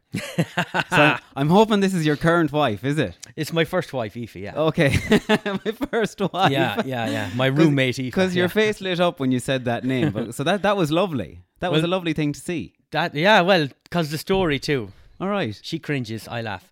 Uh, I got asked. to We are going out a long time. She did hint, you know, when are we getting married and all that. But again, I'm on dialysis. If I get married, what happens the day after my wedding? Back into dialysis. There's no trip to Hawaii there, like so. It's not the dream. And that was kind of my attitude. And then I was going into these companies doing motivational speeches, and everyone was inspired and delighted and really encouraged by what I was saying. And there I'm not walking my talk, you know. I, I was in love with Aoife, and, you know. So we were going to Prague, and I asked the organizer, Jitka, I said, uh, I'm kind of half thinking of proposing to Aoife while I'm in Prague. Uh, what do you recommend? You know, she said, Oh, we have the, the bridge and we have the opera house and the castle. But she said, Why don't you do it up on stage in front of everybody? It'd be fantastic. And I just laughed my head off and said, No, I'll have a look at the opera. Oh, no, listen, listen, I'll do this, this, and this. So I had decided. She persuaded me. She had champagne for everyone in the room. She had a professional photographer and a videographer there. She might have had them there anyway. I don't know. And at the end of my talk, well, halfway through my talk, we had a, before the halfway through the conference, there was a break, and I was told, Darren, this is Professor Lopot. He's going to be your simultaneous translator. And I said, sorry, what? Well, you're you're you know, no one in the room is very good at English. Some are, some aren't. So we're going to do a simultaneous translation. And I didn't know what that was. And it ended up Professor Lopot, lovely man. Uh, I'd say, hello, my name is Darren. I'm from the west of Ireland. And he'd go, as you go, they go, Darren, I do what? Uh, west of Ireland. And I'd do my whole talk with, a ring in my pocket here. And uh, anyway, that was stressful enough. Talk went great, and at the end, someone asked a question. Said, uh, uh, "Is there anyone you'd like to thank?" Or you know, all prepared. And I said, "Oh, well, my girlfriend Aoife is here, and I'd love to give her something to say thanks for coming with me." And I had a bunch of flowers. And She was in the audience. She was in the audience, Was she mortified? Mortified. Yeah. What kind of what? Just try and describe her to me. Like what kind of lady was she? Was she like she wouldn't like the limelight? Wouldn't be into public speaking. Uh, oh, very competent person, absolutely. Uh, she's singing for years in weddings and all that. All so- right, okay. But certainly wouldn't look for limelight in any way, shape, or form. All right, so not that shy then. not shy, but she Okay. wasn't really expecting to be called up to stage For the bunch of And, uh, flowers. yeah, so she was holding the bunch of flowers up because we have photographs of this and video. And I went down on one knee in front of everybody. And Professor Lopot was translating. he is about to ask her to marry him in Now, had Aoife any idea at all? zero. Genuinely. genuinely because we had talked about it that day. Well, what would be lovely to get engaged in you know, in the summer and have a barbecue and stuff like that. So we had talked about it, but I wasn't one of these people that plans it. There's no nothing in that. You had to do something interesting. Uh, and even I showed her a pair of socks. I had, what do you think of these socks? Should I wear them today? And she said, don't be ridiculous. They're horrible. But I had the ring inside it. You know, something we went back looking at. And I said, you better dress up because there could be pictures. So I did save her that. If she showed up in the tracksuit now, she'd never forgive me. But she was dressed very well. Yeah, she looked great. And I went down on one knee, and the bunch of flowers just, just kind of tilted over in her hand. She was in dumbstruck. And uh, obviously, she said yes. How many people were in the room? Ah, there might have been 120 or something like that. So oh, nearly. oh, ah, 120. God. well, in the back of my mind, if she did say no, no one would ever know about it. You know, it's in it was in Prague. But sure, she couldn't say no. She had to say yeah to at least get out of there. yeah, well, that's it. And we we walked out, and you see people on the video crying. It was a, it was memorable. Did Aoife cry? Ah, she was a bit uh, tearful, all right. Surprised, the shock was really hit her. But then we had champagne and everything else afterwards, and it was a lovely. What was going through your head when you were proposing? Were you nervous? Were you sweating? I was pretty nervous, yeah. Were you? Did you? Were you confident? Not nervous about Aoife. Were you confident she'd say yes? Yeah, yeah. Right. So you, 100%. yeah, you knew that much. Yeah, yes, definitely. She was kind of offering me a kidney nearly at this stage because uh, she wants to get married. She's going to kill me. Uh, yeah, so uh, What we- happened that evening then? You went off and celebrated. We did. We did. We stayed in a lovely hotel. Uh, the organisers brought us out for dinner and Did brought you- us into all these lovely places. And Had you anyone told you were going doing it? yeah, I had a great friend, uh, Breda and Paul. These two people. We used to meet in Helena Chocolates every Tuesday. We were called the Tuesday Club. So after dialysis, I'd come down and we'd meet because they worked in Castlebar. I was throwing out the different things I was going to do, and they were pretty shocked by it all. But I got the blessing from them, from the Tuesday Club. Yeah. Again, I'm blessed. I've got terrific friends. All like many different sets of different friends. But no family knew. Uh, I don't think so. No, I don't think I told anyone. Okay, lovely. And uh, I got a ring, and of course she didn't like the ring, uh, so I had to get another ring. Right. Uh, fair enough. The It was- ring cost me ten euro ninety eight on eBay, so I forgave her that one. Yeah, but this is the funny part, right? That was on whatever we say was the tenth of January. Uh, the tenth of February, we were. I was on the road from Westport to Dublin. Aoife worked in Dublin. I was on the road to Dublin. Uh, we were going getting a real engagement ring, a proper one, when my phone rang halfway to Dublin, Longford. And someone said, Hi, Darren. And it was someone from the transplant coordinator's office. And I, I knew the girl. I done talks for the Beaumont Hospital for different things. And she said, How are you feeling, Darren? Great, great. And anything happening? No. And I kind of asked, Have you a reason for ringing me? And she said, Darren, we think we have a transplant for you. Can you can you get to Dublin straight away? I said, I'm already on the way. That's amazing. So obviously I rang Aoife and I said, We're not going shopping for engagement rings tomorrow. She said, Fuck, what the, what is it now? Well, I'm going on holidays for two weeks. Well, good for, f- what? I've got a call for the transplant. And like, she, she was crying and it was very emotional, you know, because now all the plans and dreams of a wedding, it was going to happen now. Straight away, we were going planning, you know. So, but again, going up to the hospital at that time was not as much fun as the first time because I knew I was ahead of me. I knew there was the catheters and the ch- lines and the drips and the pain and suffering. But again, I didn't mind. I knew the potential happy ever after. That was 11 years ago.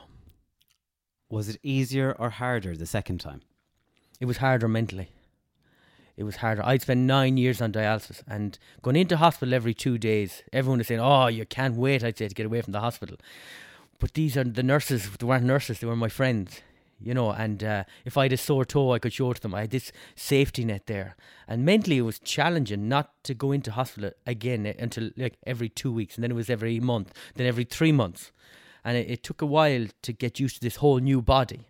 So I lived in this tired, drained, sick body. But I like to think I was the healthiest person around. Like, you know, as I said at the transplant games, you alluded to at the beginning, the transplant dialysis games in, in Germany and in Dublin, I ran in the 100 metres and I won them.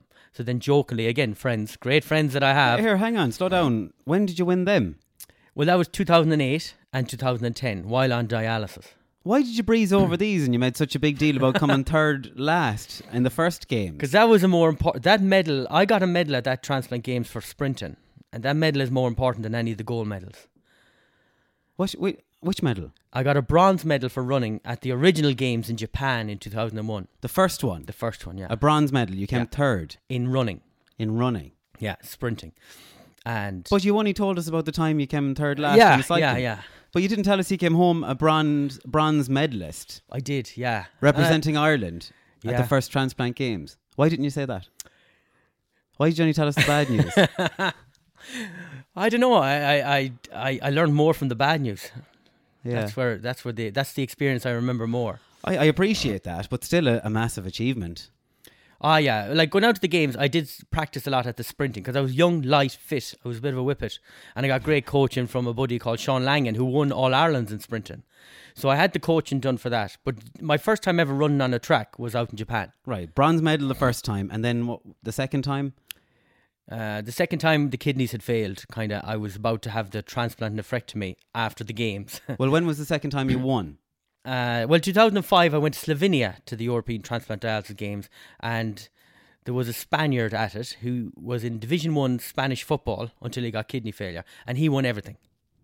And then the next games was in Germany, and there I won the, the gold medal at the sprint in there. Gold medal. Yeah, a In gold Germany. medal for my country. It was kind of a to stand there and to have an Irish flag being risen up behind me. Is it like the Olympics? You're up there one, two, and three, Yeah, and you're presented with the medal. without the enormous crowd. Yeah, that's it exactly. and does the and national, the national anthem? anthem was played. Yeah.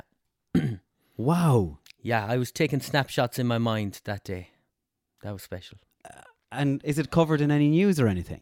It was at the time, yeah. Plenty of it. And I won Sports Star of the Year awards in Mayo and Connacht and stuff. I got loads of awards. I've loads of trophy things up on the wall and stuff like that, yeah. Tell me about that day when the gold medal is going around your neck. Ah, Is it like winning the Olympics? I don't think so. Because someone like me who's incredibly competitive secretly, I'm, you know, I was all about motivating everybody and it was a real team effort. But when I go and compete in Anton, I kind of, I, I want to win it. I want to give everything. It's But not you- about winning, it's giving everything. But you did win it. But I did win it, yeah. So what was that feeling like? It's it's kind of generally, as everyone says, it's, it's there's a lot of relief to it because I did train very hard, and you see the participation in a transplant dialysis game is it's about transplantation. It's about the gift of life. It's about donor awareness. The sport is just a vehicle to get that message across. So again, competition-wise, it's not at the same level. It wouldn't be of the spa- same level of the Paralympics, even the Special Olympics. We wouldn't be at that professional level. It's more like low amateurs. Just it's No, more to it than the sport. It can't be that low if you were on about the Spaniard there that cleaned up everything. Cleaned he- up he everything, went- yeah. Yeah, but Manuel, yeah. Manuel, That was his name, yeah, yeah. Lovely guy. um, were you emotional? Uh, I was a little emotional, yeah. But again, I, I still think I have uh, a picture on the wall with uh, a framed picture with medals in it. And the medals in that, the number one medal is the bronze medal. My first medal. You know, it just, it meant more to me because of the, I think the psychological change that came from, from that games, that meeting these different people, meeting these friends. Like I can't emphasize the importance of role models in your life. I think it's incredible that a kidney failure can allow you to still compete and do the things you wanted to do. Like that organization Yeah. just does not get enough credit for what they do. Not at all. Because I, I, as I tell You- everyone, it's not the sport. It's, I just think you're you're here in London. You're you're sitting on the toilet, crying your eyes out, thinking this is it. My life is pointless. Yeah. And fast forward, and you get to go to Japan to represent Ireland. and come home with a bronze medal. They just, ah, it's incredible. It's an incredible story. Yeah, Wow. yeah. I don't, I don't reflect enough maybe on the on the on the positives. So Because again, I, I just I, I give a friend of mine a very hard time. Uh, a great friend of mine, Paul Coughlin. Another we speak together in schools, and Paul got leukemia and like you know less than eight percent chance of survival. You know, really difficult time. And he was going to have a bone marrow transplant, but it didn't happen. He kind of came through himself. And I said, You feckin' idiot. You could have got to go to all these transplant games if you just had that bone marrow transplant. And uh, it's a bit of a joke between us that he he didn't go down that road. Unfortunately, he could have got to come to all these games with me. You know, we could have had great experiences. So, but that's sidelined. Another story. you got this title then, the fastest sick person in Europe. Yeah, it's self-deprecating. It's not a, a serious thing. Just to spell that out. But I thought it was a cool tagline. Someone in uh, my old buddy Shane Morden used to have a pub, and I used to work there a bit. And I remember one night, I think it was the vet there, Pete said, uh, Oh, so it's the spare parts Olympics. Because everyone had spare parts as such. And I love that sort of, we don't take ourselves, our health, our life too serious. It's a lovely Irish thing. It's a lovely Irish thing, yeah. Where they, they can't give you they can't they can't say well done for winning that. They kind of want it in a roundabout way. yeah. And that's their way of saying it. Yeah, The spare so, parts Yeah, Olympics. someone said that. So you like you're all sick, or so you'd be the fastest sick person then in Europe. And like, yes, I am. Thank you very much. The title of my book is going to be "The Fastest Sick Person in Europe" or something like that. I love that. What do you do next then? What happens next in your life after you get the second kidney?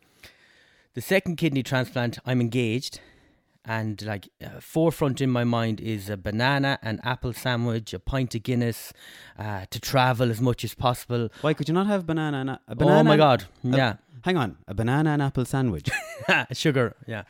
Uh, yeah, that's one thing we used to have when we were young. Banana with very thinly sliced apples. So you have the softness and you have the crunch, tiny bit of sugar on top. Beautiful sandwich. a, ba- a banana and apple An sandwich. Aileen Cawley special. Yeah.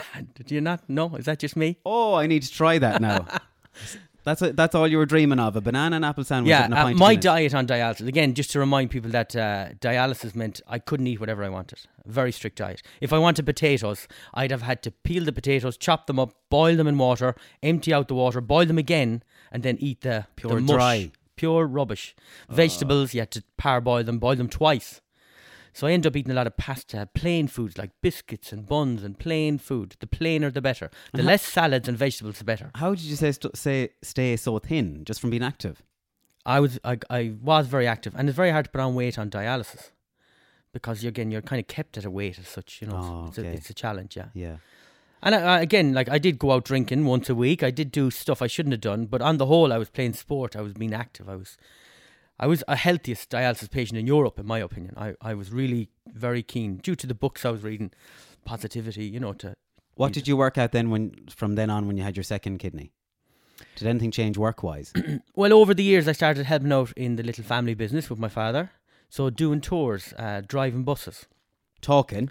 talking. Yeah. Well, if I was bringing a group of people, uh, to you say from a, a hotel to Knock, instead of just driving them there, I'd tell them all these stories about Knock or about myself or about funny, light-hearted stories of which I've no end of, you know, and. Uh, they were very much entertained, had a great experience, and I might get a little tip at the end of it. and you know, I didn't do it for that reason, but it's a positive side effect. So, yeah, again, I was so confident, and I practiced my confidence on people, strangers on a bus. I'd take up the microphone, and sure, you'd often have these golden years people from Westport Woods Hotel or from the Castlecourt Hotel, and uh, sure, they were great characters. They were all from Dublin. They were all just But- fun and When I had you on my bus, so that we had two buses going from Westport to Belmullet, and me and you decided I'll take one bus, you take the other, and we'll swap over halfway. So we swapped over halfway, and I got onto the bus, and half the bus were were crying. they weren't crying. they were all in tears. No, what kind of motivational speaking is this? Information without emotion is not retained. So I, I do bring a lot of emotion into talks. Yeah, definitely. right. Because I think yeah, you have to hit people in the heart with the reality of life, which are not always good. We all have these pain points in life. But uh, what can you learn from the pain points? You have to pick the pocket of whatever adversity visits you, of all the good things out of it. And that's that's what I do. Like when I was on dialysis, I ended up in a room on dialysis. So I kind of turned it on its head. Oh, great. I have three hours to myself in a private room with no one to bother me. So the first hour was spent reading. Second hour, I was starting to get tired and I'd watch something. And then the last hour, I'd sleep. So, like, I really miss that. You think you'll pencil it into normal life, but you don't do it. I really missed that about dialysis. So, I found all the positives I could get on dialysis. Also, if I went out drinking the night before, dialysis would cure all that. It would suck all the badness out. So that was another positive side effect. So I'd always try and see the good. I turned my attitude totally around. So many people in Ireland, they can come up with 10 reasons why you shouldn't do something, you know, instead of focusing on what you can do. I know you're a busy dad now and a busy husband, but do you ever give yourself that time again? Do I you- try to. It's a lot harder, yeah. Because I'd like to spend time with my wife, and we don't do enough of that. We give out to each other. If we're not going to the cinema, we have to make time for it. When the kids are in bed, I go for a walk. in the pitch dark. I don't even bring a light. You know, nice quiet country road outside Westport. Uh, but we can't do it together, unfortunately, because someone ha- and you have to get babysitters, and you can't be getting babysitters. You have to save them up for when you really need them. So like they're they're the challenges. It's not as easy.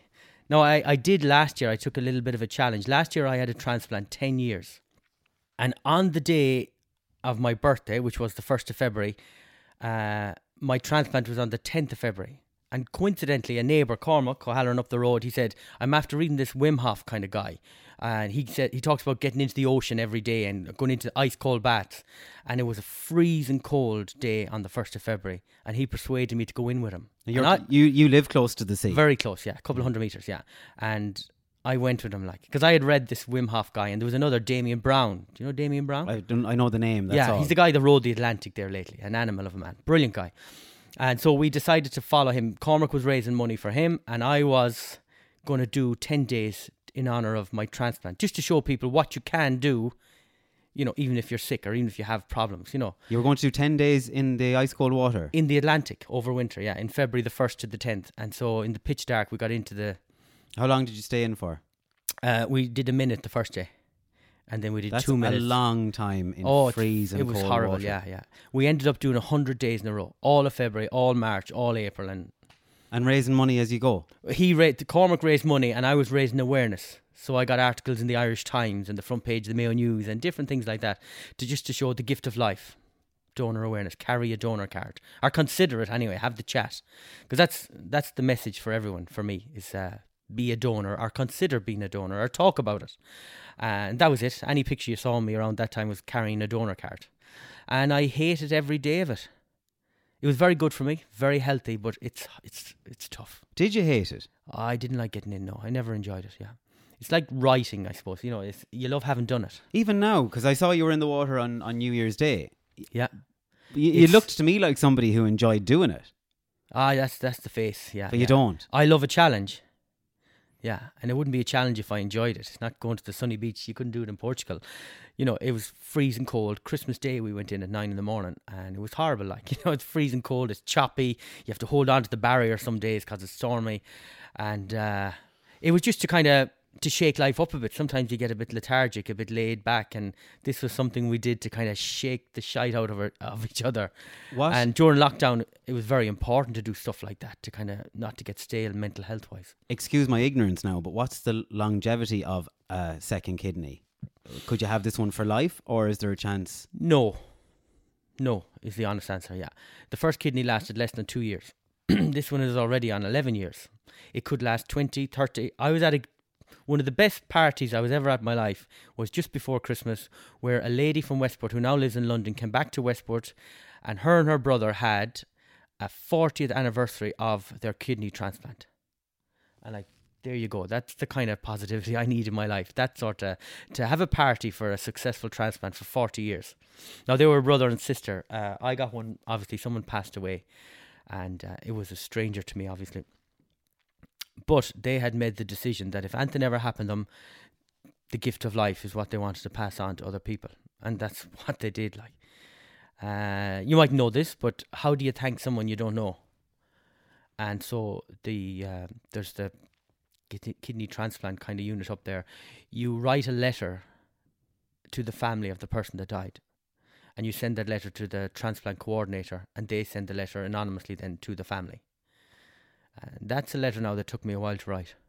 Yeah, how do you, how do you portray the best, pretty much the best day of your life, getting a transplant, the gift of life? I was about to get married, all these positive things, to the person who just lost the person they love most in the world. Can you tell us what you wrote in it? Uh, it was, it was hard. It was hard to write it because you're you're trying to balance that. Uh, uh, I know you lost your loved one, uh, and I'm going. to I have, you know, I can now live this life. I just got engaged. You know, I'm now gone on to have kids. I'm an active member of our community. I try to be, and uh, hopefully some of these benefits and some of this positive living that I do will will make you feel a bit less sorrowful for the person that died. It's hard getting emo- you know it's hard to talk about it because you know like if if someone belonged to me died, you know it's heartbreaking, and uh, someone and you know it's probably more than likely it was a young person, because I got a young person's, you know, kidney. Well, I hope that did give them some comfort. I think so.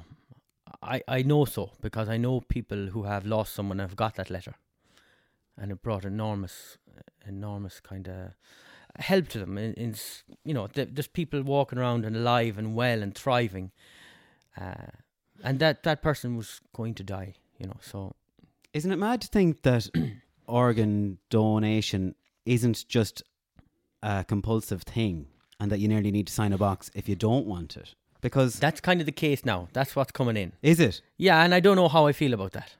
Why? Why? Because it wasn't a compulsive thing or a compulsory thing that this person did. Compulsory thing, yeah. compulsory. They thought about it. They had a chat with their family, and they said, "If God forbid anything happens to me, I want to save the lives of other people. I want to give the gift of life." So that's why I signed a donor card. That's what they did consciously. So uh, it's a great start to your to this new organ that you have, that um, in in the family's darkest hour, they lit up the lives of so many other people. yeah. It's not just me, it's my family, it's my community. You know, it was uh, nine years on dialysis. Everyone knew me. I'm the sick guy, you know, and oh, did you hear Darren Cawley got a transplant? Oh, fantastic. I was on Midwest, I was on everything, you know. It's terrific. Yeah, so there's great, s- it offers great solace. Yeah. It's not something I ever considered. It never even came into my head Why would you? Yeah. being an organ donor. But Yeah. now I think, why would I? like, why would anyone not? Well, the alternative is the worms. Yeah. You go in the ground. Yeah, it seems like an awful waste. Yeah.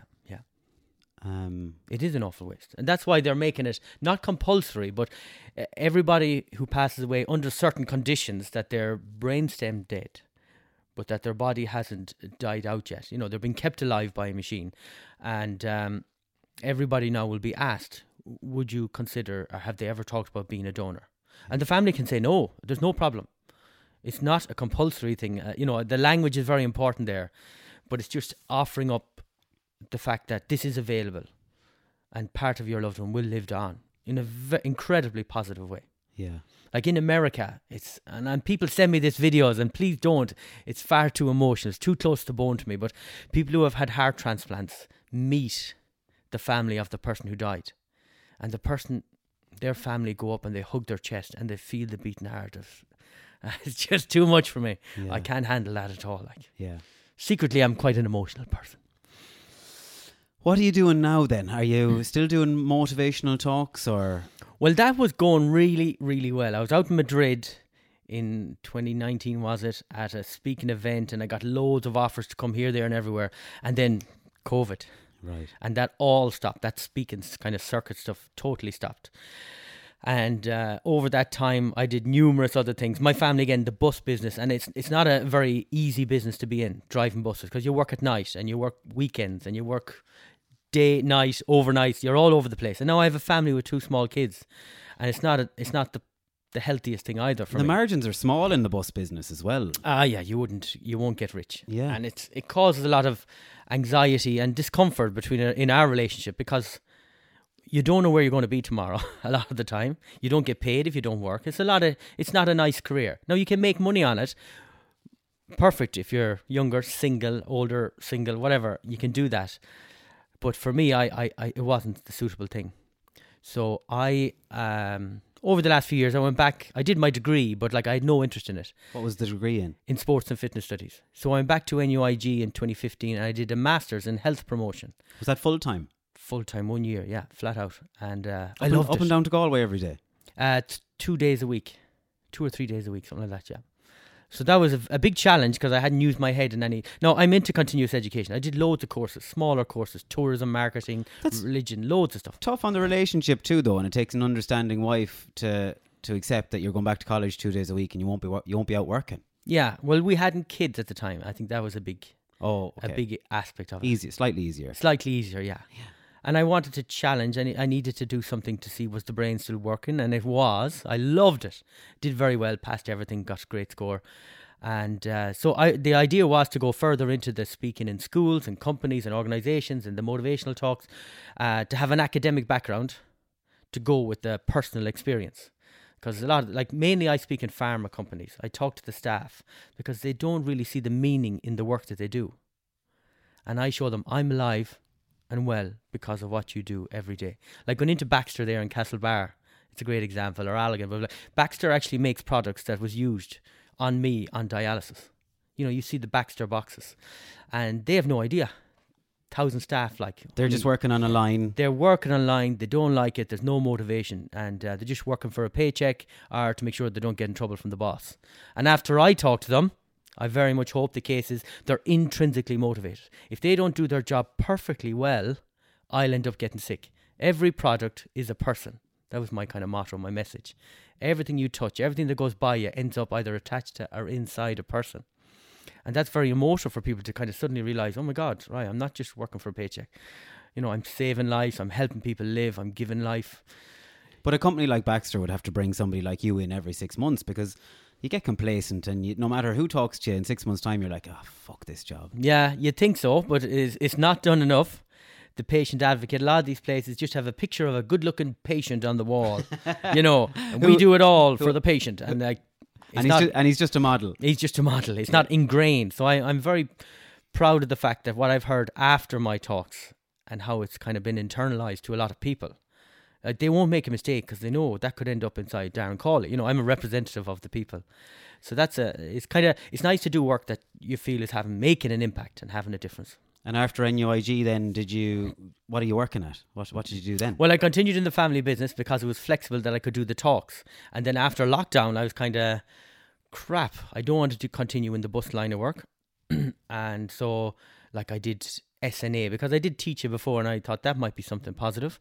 I started working in Westport House, which is a place I used to go to as a kid for all summer long. So I loved it. So that was, I loved going in there. And then uh, Stephen Clark. Westport House, first of all, is the biggest tourist attraction in Westport. The- Absolutely, It's yeah. definitely the biggest paid tourist attraction after Ah, Patrick. Big numbers, yeah. yeah. Huge numbers. Yeah, yeah. It's the place to go. Growing up, we used to go there every. Did you? Yeah. We, there used to be a zoo, Yeah. and we used to go back to the zoo. Then you'd go every Easter because Pinky the rabbit was this big uh, rabbit that would come out and Try and hug you, yeah. Yeah, good. Yeah. And then every Christmas we'd go and see Santa. Yeah. So Westport House was just.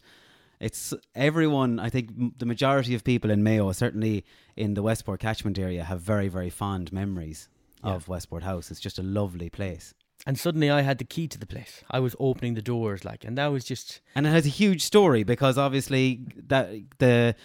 I'm not going to tell you your job now, but the dungeons are the same dungeons from Granuaile's Castle. yeah, yeah, yeah. Westport House was built on top of Granuaile, where her castle was, one of her castles, and like spectacular history there. The whole Granuaile story. She's a pirate queen. Yeah, ruled over all of Clew Bay. She met the Queen in, in Queen England. Elizabeth. Yeah, and her family still live around the estate today. Her descendants to live around Mayo. You know, it's it's uh, I think it's captivating for someone like me who always loved history. You told me a story where one of their descendants is working in a coffee shop. One of Granuaile's descendants. Yeah, What was yeah. What What was her relation again?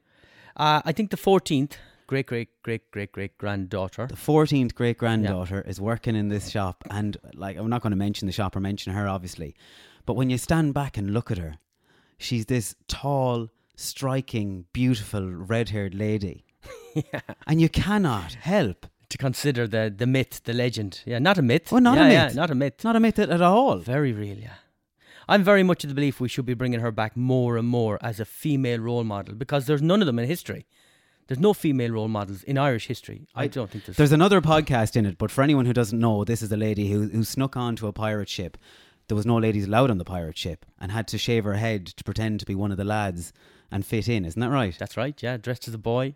And I think, I like to think, I like to tell people her dad, instead of then, then giving out and being angry with her, rather kind of seen the, the ingenuity and the courage and the bravery in this young 12 or 9 year old, I'm not sure the age.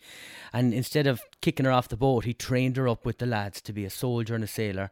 And she went on to become the chieftain of the O'Malley clan, the, the, the Irish clan in the west of Ireland. And probably the last one of the great Irish chieftains. She never took the knee, she never bowed, she never ran. An incredible story how a woman went into. Now, it wasn't male dominated, it was 100% males. 100%, yeah.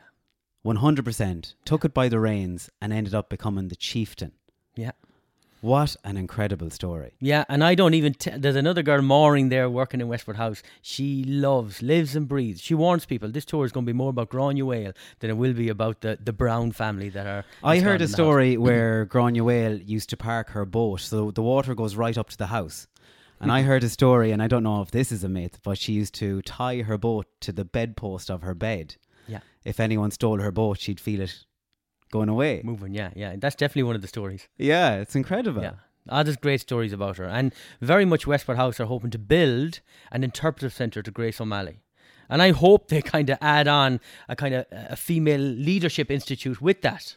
Yeah. Because I think there's definitely an opening to try and uh, use the attributes which she had bravery, courage, tenacity, uh, the ability to lead, not just women, not just men, everybody. She led that community at the time. So there's huge positives to be pulled out and passed on to young women, especially today. What's that story, very quickly, where she met the Queen and she wouldn't she wouldn't bow to her, was it? Yeah, well, uh, well, this is it's not a, a legend, but there's not a lot of information. I'd say eighty percent of the information from the book that was written about Granuaile by Anne Chambers over forty years ago is based on the English records. Because Ireland, being in Ireland, a good Christian Catholic country, she was written out of the history. She became a footnote of history. So she, one of her sons, two of her sons, one was killed, one was kidnapped by the sheriff of Connacht, Richard Bingham. And uh, that was his way of getting to Grace O'Malley. And so Granuaile, she set off on her ship. And a long story, she ended up meeting the Queen. She was the villain, really. She was the massive villain. so the the, the For 40 years, she was the. mafia boss, yeah, pretty much. She was the, the kind of rebel in that in that area. and no one could arrest her or do anything. They tried their best from what we know about it. So, she was on the run then, effectively, all her life. A lot of it, yeah, yeah. But again, uh, the English were very much part of the other, the rest of Ireland, because it was more good land, and very profitable. Connacht wasn't to hell or to Connacht. It wasn't the best of land and the best of area. And she had a castle in Westport House. She had a castle in Clare Island. Yeah, She had a castle down in Achill Island. yeah. God only knows how Another many. one probably outside Westport there. Burrishoole. and Burrishoole. Then another one. Yeah, And you can visit these castles. Like they're, they're all still Some of them there. are ruined. Some of them are gone. Some of them Yeah. are very much still there. You can walk into the one in Achill. Yeah, And look yeah, up. Yeah, It's a incredible. small tower castle, and you can see how you'd be hidden away through all the drumlins and the islands. And And you can see the view. You can imagine why she built it there or why it was built there, especially the one on Clare Island when you land at the port. Yeah. That's definitely one worth visiting. So, what's the story then when she met the Queen? Well, when she met the Queen, we believe uh, she didn't bow before her. You know, she felt it was Queen to Queen. And of course, the Queen of England couldn't speak Irish, and they say Granuaile couldn't speak English, so they conversed in Latin. So again, she wasn't some ignorant little country girl from the west of Ireland. She was well educated. Uh, she could speak Latin, and they conversed. And the Queen was quite taken with her. And the historical evidence, I would think, shows that Richard Bingham, the guy who kidnapped her son, he was brought back to England, and her son was released. Tibbot na Long, Toby of the boats. But she wasn't a queen. No, but the chieftain was the queen of her area. She was the king. She was the lord of Of this Connacht. part. Well, this part of Connacht, we say, Yeah. along the Clew Bay shore. Yeah, it's a fabulous story. It's incredible. And you're doing a bit then with Westport Walking Tours. And just, Yeah, just for yeah. complete disclosure here, my brother owns Westport Walking Tours. And I've always said that on Instagram and everything whenever we, we talk about it because people can jump down your throat and say this is an ad. It's not an ad. But that's how I became, that's how, I, uh, how I've uh, become to know you. Yeah. Is being a tour guide with Westport Walking Tours. Yeah, that again was a revelation. You know, he asked me to do a few bits because I started working Westport House, and it was just the odd tour, and oh, absolutely loved it. I learned so much myself. Years driving around the town in a bus, talking rubbish. I now had a few historical facts and figures. And Westport obviously is the best place to live in Ireland, and my job doing the walking tours is just to prove that to people. You really take that job though and make it your own, don't you? Like you've really settled into that. Like you seem so at home with it when you're. And I've watched you and I've been on your tour. You're so proud to give that tour. You're not. You're not. It's not a job to you. Not at all. Not at You all. are, and I see you when you stand up down at the wall, then down the mall. It's it's really incredible to see how proud you are talking about it. Yeah. talking about Westport. I am. Born and reared. Like, I'd be telling stories about throwing school bags into the river on the last day of school. Because these are things we did. Or when the ice covered the mall entirely. You know, I remember walking across the river. You know, it's impossible. But that's these little stories. And uh, as a Westport person, I can tell them because they're, they're my stories. They're my truth. And you walk around, like, it's not a historical tour. It's, you're meeting the different characters around the town. The number one thing said to me believe it or not, on the tour is don't believe an effing word he says. People roll down the windows, friends, and just having the crack. I don't believe that fecker, he's full of shite, you know, and people kind of love it because it's real. It's not staged, not put on. And you're just telling a little bit of history, a little bit of the social and kind of cultural background of the west of Ireland and the people who live in it. And like, that's not a job. That's that's easy. I brought a gang to Westport and we all did a tour with you. And one of the things you told us about the the crossings, they're not actually pedestrian crossings in Westport. They're just they're just crossings. Courtesy cross. Courtesy crossings. Could you be more vague? Yeah. Yeah, but people walk across them thinking they might be pedestrian crossings, but the car isn't obliged to stop. No. And you told everyone on the tour, look out for an MO plate because if it's an MO plate, they're more than likely local and they more than likely will stop. But the other plates don't. Yeah. Is that true? That's 100% true. I tell people, yeah, if you like an adventure holiday, you like to live on the edge, just try and cross the road in front of a D-reg car. and uh, that creates great crack within the group. But the reason I brought it up was because the next day we were all walking around the town and some of the gang in, in the group would say, Oh, what reg is it? Yeah. And it stuck with them for the weekend. Yeah. Every time. Because whatever you're doing in Westport, you have to cross the road a few times. And there's plenty of these courtesy crossings. They're, they're all over the place. But it was lovely that that stuck with them. And it's a great game for tourists who aren't from Ireland because they start learning off all the counties yeah. from the license plates, M O S, Sligo, whatever. You know, you go along through them all. So that's the kind of stuff you're you're giving them, not just the historical stuff, because they're not on a school tour. They don't want to be bogged down with history and facts and figures. They want a bit of life, bringing history to life. So at the moment, you're doing a bit of SNA work. Yeah, You're doing a bit of work with um, Westport House a little bit, and then doing a little bit of work with Westport Walking Tours. a little bit. Yeah, A little bit, not Yeah. because they're not the kind of jobs that can. They're not jobs during the winter, obviously. No, they're, they're just no, not. No, that's that's my my problem since I moved away from the buses. Is I'm looking for a job because lifestyle is family is very important to me. I don't want to be stressed to the hilt. Uh, I want a job I love. I feel like I'm built for certain things, and I kind of fell into a few potential jobs that can do that. Uh, none of them are perfect, like myself, uh, but hopefully we will. I'll figure that out. If you could build your dream job, what would it be? Uh, well, from the last few years, it would be tourism. Yeah. Because I love meeting people. I'd hate to be stuck in an office day and I, I'd like to be out mixing and having fun with people. And uh, there's a certain integrity uh, in that, in that I don't have to make stuff up. Is that very small time though? I thought you would have said international motivational speaking, getting paid to fly around the world, giving big, huge talks, getting big, huge paychecks.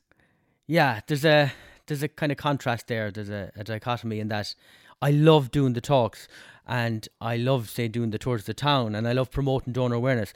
I don't necessarily want to be an influencer or some big famous person. You love the trappings of having a, like I will always say I was never been burdened by excess of money. To my wife's disgrace, disgust. but I've never been burdened with too much money. And that's something I have to start thinking. I used to do all these free talks all over the place and I hadn't a pot to piss in.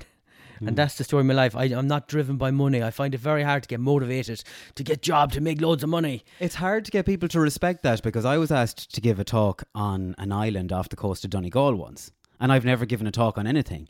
And whatever mood they got me in this particular day, I agreed to do it because I'm like you at the start. I wouldn't be able to give a talk. I wouldn't be able. I can talk on the radio to hundred thousand people. I can talk on a podcast here. Mm. This is downloaded fifteen thousand times a week. But you put me in a room with 15 people, I, I can't talk. But when it came to it, I said, yeah, I'll do it. They wanted me to go up and give a talk to TYs. And I think it was about giving a talk on the the negative side to social media because so many teenagers now in school are saying, I want to be a YouTuber or I want to be an influencer. And I think there was some study where I can't remember the exact figure, but it might have been one in three. It could have been more. I don't know.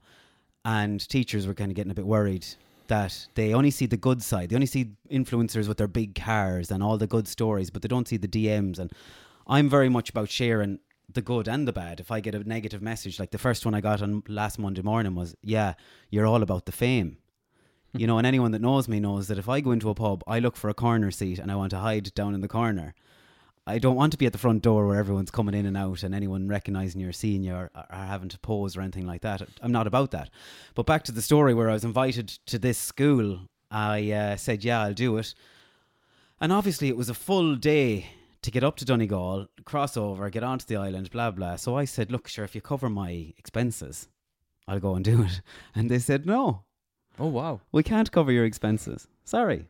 Uh, there must be a lot of that as well, like people not seeing the value in giving a talk. There's a huge amount. Sure he's only talking for 20 minutes. Mm. It's like the Picasso story, you know, if he drew a picture for someone on a postcard. But they're not putting value on the 20 years experience that you're going to talk about. That's the point. Yeah, yeah. I've 24 years now living with kidney failure. I've degrees, I've masters, I've great life experience, and I turn people's perspectives. Yeah. I give them a different perspective, always positive, outgoing. As in, don't fear challenges, don't fear problems, because they're the hurdle that'll let you grow as a person. And that's very much like I spent lockdown, a lot of it coming up with a kind of online course for people with kidney failure. My my tribe, my people. Uh, and it was called From Victimhood to Resilience. And that's what I felt. I felt like a victim when I got kidney failure. It Why- was, why it me? wasn't my fault. It wasn't, nobody gets kidney failure because of drugs or alcohol, really. It's because of just a virus or some random thing happened to them or they inherit some disease. So I felt like a victim because I'd done nothing wrong. I was a sports student, very healthy. And this my story from victimhood to, to, to give that transformation into resilience. So to use adversity to create growth in yourself. So come out the other side with coping skills, with resilience, with, uh, for me, speaking, confidence. And this was going to be an online course. Yeah, I've I've that done, so I have to continue on with it. You know, I thankfully another friend, uh, Paul Feeney, the Bodie kind of thing, and he he helped me structure it. He talked me through it. He got me to do all this writing, and uh, that's again was great for my own personal confidence. I did something new, and I love the idea of doing the online course because I'm not going to be some famous person because it's just for my own little private group to try and help people who suffered adversity like I did. And are you doing that? I am in the process of doing it. Lockdown knocked the shit out of a lot of things, but it's there. Like I've done the writing, kind of. So it's getting it out into the world. And And again, I'm not, I don't want to be a millionaire. I have no interest in that. But again, it did cost a lot of money to do it. So there's the two sides. You have to ask for money at some stage to, in order to keep doing the good work that you're doing. But there's there's a there's almost um there's a kind of a is it an Irish thing where you are almost afraid to ask for money Yeah, and then they take advantage and don't give you money. absolutely. Pat on the back. Thank you very much. Yeah. Good luck. Yeah. Thanks. Well, what I do now, if if I did, if I did go into a local school or something and give a free talk, they'll get an invoice for whatever amount of money it should be, and I, I'll write it as as complimentary, zero point zero zero. Right. So they didn't get a free talk. They got a talk worth whatever amount of money at, at this at at uh, kind of free gratis because of the relationship we have together, whatever you know. What's So I want them to value the time I spent and the time. I want them to value that you're not getting a free speaker. You're getting a, a very expensive speaker who does a lot of good work, but you're getting it for free. What's the thinking behind that? That you might get paid for the next one. No, no, it's just a, a appreciation. Because if you're a, a free speaker, you're a pain in the ass, someone we have to facilitate and look after. But if you're a, a speaker that costs thousands, we'll say, not that I do, hmm. but you cost thousands. Oh shit, he's coming in for free. Wow, that's thanks very much. What can we do? How can we help you? They respect that much. So you have to put the kind of value over the cost. You seem to be a very driven man, but also slightly a a slight procrastinator as well. Yeah. I think if you could give 10 tours a day, you would do it. But if I asked you to write a book, you'd put it off and put it off and put it off. Yeah. Yeah, so many people say write the book, and it's not just. I have so many different books in my head. Like it's not just writing the book. It's uh, it could be very beneficial down the road, you know, because that's what speakers do. They write books, and you become a speaker, and you you get your message out there through that. But it's uh, uh no, I, I hate being alone. That's the biggest problem. The public speaking, the motivational talks. There's no one else really. Not many people doing it around. There's no one to call to their house like my friend Paul now has just started, so it's great. We have great chats about that. But before that, for years, you're it's a lonely, it's a lonely kind of occupation. But if you could, Alan, if you said to me, "I have twenty talks for you in the next few years," like, "Oh, brilliant! Just put me in front of the stage and let me talk." Great. But doing invoices and tax and all this, I just no, I don't want to. I just, I hate being alone. I'd rather be in a community, in a business, like with other people. Yeah, but you can get people to help you with the invoicing and all that kind of thing. You don't have to be doing that. Yeah, I just haven't figured that out. Yeah. I'll help you with that. All right. I mean that now. Yeah. Genuinely, because I, I do it myself and I do the in, and I hate that. I hate the invoicing and the paperwork at the end of the month. I, Yeah. I, I put it off. But I'd hate to see. I'd hate to see it stopping someone like you because there's apps and there's websites and things. It's made so easy for people now, the Yeah. invoicing. But I'd hate to see that stopping you. Yeah, I just uh, maths and to do with figures. I I'm not that. I just cannot do that. And it's ha- it's disheartening when you go into a company and you get a standing ovation, like, and they're just crying out saying how brilliant and how emotional and we're going to work hard and we're going to make a difference because I know that has a knock on effect. Well, there's a website. I think you put in your address and you put in their address and you put in the figure and you put in their email address and they get an email saying you owe us this amount of money. And it's very straightforward. So I'll help you with that. Are you afraid of uh, possibly becoming famous or having to set up a, a public profile on social media? I'm shuffling in the seat here. I, I, I, I maybe I am. Yeah, I, I would love to be the anonymous guy making money. Brilliant, but uh, the way modern society is with all the Instagram and impressing other people, uh, it's not real compared to the life I've just lived. But there are people on social media that are real. Just because you're on social media doesn't mean you're not real. Yeah, it doesn't It's- seem like it sometimes. I I 100% agree with you, but your per, the perception of Darren Cawley on social media is what you put out there. Yeah, So if people people watching you will only see what you give them. I know what you're saying, but it, it, it feels like you have to push out there and you have to create the reels and you have to do all this outward stuff, which it's not exactly natural. Creating it- creating the reels. there's an empathy there's an uh, no an authenticity then sometimes you question yourself but I, it's a game and that's the game it seems you have to play and i don't really like it i don't really like it That's really interesting. I find that fascinating because you want to help people and you want to be a speaker, but the social media thing scares you and you're afraid of becoming something different. well i don't know. I think i've figured out a skill set and i'm good at talking. I'm good at standing up in front of rooms of people. It could be 50 people or it could be uh, like abroad it could be thousands of people. And i love that and i get great energy and excitement out of it and then you you go in front of a little camera to try and say something it's it's it doesn't seem the same But you're only using the little camera to put your name out there to get more gigs. yeah It's like when you, you do reels for Westport Walking Tours. You can Sometimes, you, yeah. go, you go around and you take great photos and great videos, and you seem to enjoy it because even when you were down on our walk, you were taking photos and sending them to me and taking really good photos and seeing good opportunities for a good photo. Yeah. and just taking them where I was in the moment. I was up to high dough trying to uh, make sure hundred people got around a loop and s- safe. But you were taking the photos and sending them on, and you you can do that as a tour guide, knowing that that reel is what people want to see and will help sell more tours. But you can't do it as a motivational speaker. Well, I think I haven't given myself over to one thing or another. And it's hard that you don't get great support to, do like, oh, you're going to be a motivation speaker. Like, who? What are you on about? Because no one, there's no understanding of that here in the west of Ireland. Really, very few people done it. And I have But friends. You wouldn't make any money here in the west of Ireland. You wouldn't make any money at all. And like, I get asked to go into schools. I got asked into two schools today, and like, you know, I, and I, I couldn't ask for money off them. They're the local schools. I'm delighted to do it to try and help little people that are going to be And you do do it. I do, yeah, yeah, yeah. And the Freud and these things. And sometimes they give you money and you say, thank you very much. That's terrific. You didn't have to. And sometimes they don't get money. Thank you very much. I really enjoy doing it. It doesn't matter. I'm not I'm not vicious. I'm not aggressive enough for this world, maybe. It's not fair that people ask you to give these talks. It's not. It's not fair. Because if they brought in uh, a big footballer, Yeah. He might get a few bob. and it's just accepted, oh, we'd have to give him a few bob. He's, Yeah, a, big, he's a big yeah. footballer. And I've been speaking up in Aviva Stadium and Jim Gavin was on before me. And you know he got between five and ten thousand and I got a few hundred. You know, and you're yeah. and I was way more impactful because I was specific to the company. He was just telling his stories of football, and you know, it's it, it is a challenge that I haven't uh, agreed with. I I could do one thing or another. If I go full into public speaking and that, well, then I'm not at home. I'm gone all over the place But it's, for money, and that's But it's not, I'm not- comfortable with that. but you could make in one week from one trip. You can make enough to keep you going in one trip. Yeah, So you're not gone seven days a week. You might be gone to Strasbourg for two days and you don't have to work for 10 days.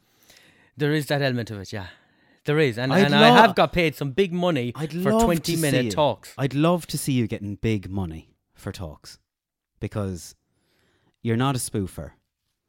And the fact that, you know, the fact that you don't really want the money and you don't want the fame uh, makes me admire you even more.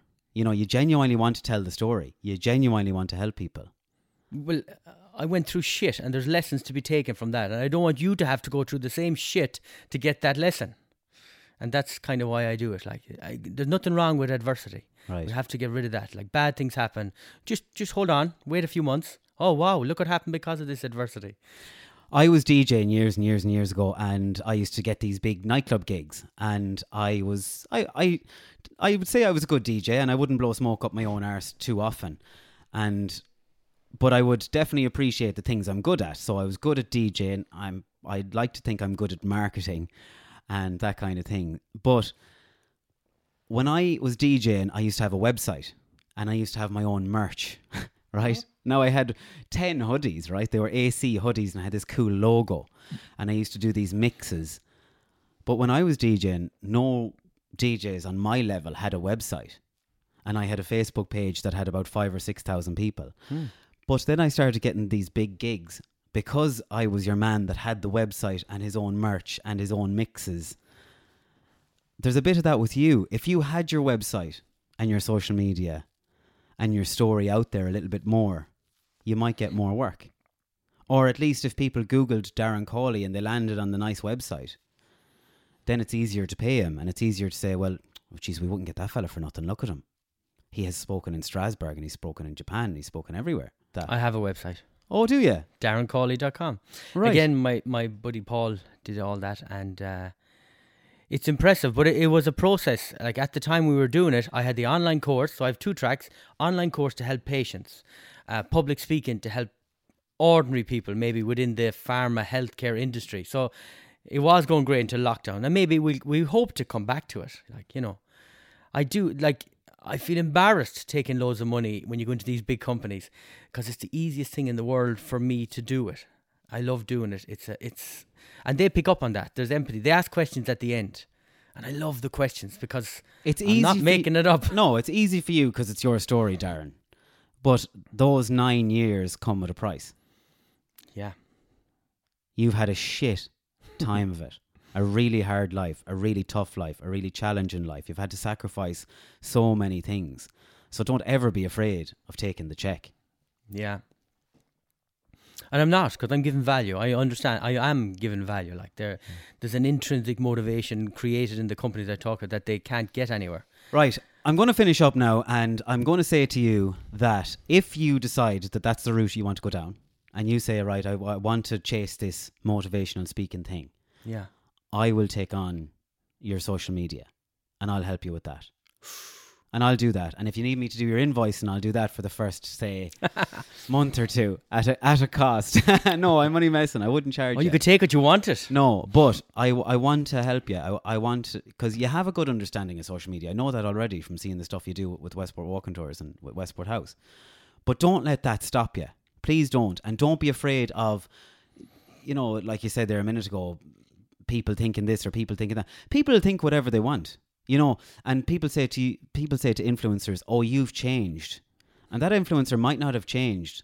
Their their perception of you might have changed. Yeah. But the per- the influencer might be the exact same person that they always were three years ago, or four years ago, or five years ago, and the message you put out will be your message. It's nothing. There's nothing fake or phony, or you're not trying to sell anything. You're not trying to. You're not trying to sell anything fake. No. No. As I like to say, the message and the messenger are the same thing. Exactly. Yeah. So you're at an advantage here, and people. Well, thank you very much. I, I, uh, we'll talk about it. I, I, yeah, I don't know. I, I'm have to be a grown up. I feel very immature sometimes in that. Like now, I have a, a wife and two kids, and I have to start thinking about money. I don't like it. It's, it's. I don't know why it is. I just, I'm not driven in that direction, but. I have responsibilities and I need to start stepping into them responsibilities. If and I am reminded of that at home occasionally. If people had to call Aoife to book you, then that might be a different story. The money might be easier to get then. It might be easier to get then. But again, any money I get, I just it's it's for us. It's not for me. I have no I understand fancy that. sure. clothes. I'm not into You have a house, you have a car, you have two kids, Oh, you have stop, yeah. responsibilities. They have Heating to, bills. they have to go to school, they have to go to college. So Yeah. I'm not going to bring it up again. I'm not going to mention it to you again. But please know that I will support you Thank you. and I'll do anything I can in terms of social media to get you up and running. Thank you. Have you any questions for me? Ooh.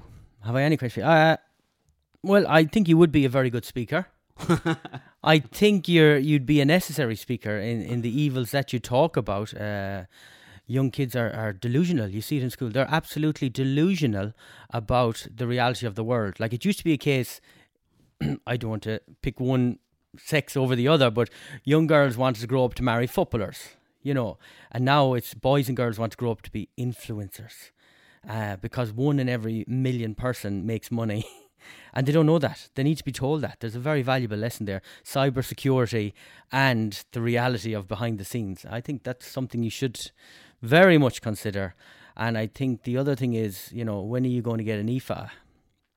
When am I going to get an Aoife? Yeah. when are you, why are you single? oh, I'm not going down this road. Why? You're the housewife's choice. You know, come what on. What are you talking about? No, no, no. Sure, no, no, no. Sure, who'd want to be with me? That's that's I'm not yeah. get- that's a silly statement now. That there's a thousands of girls out there going, "What is wrong with him?"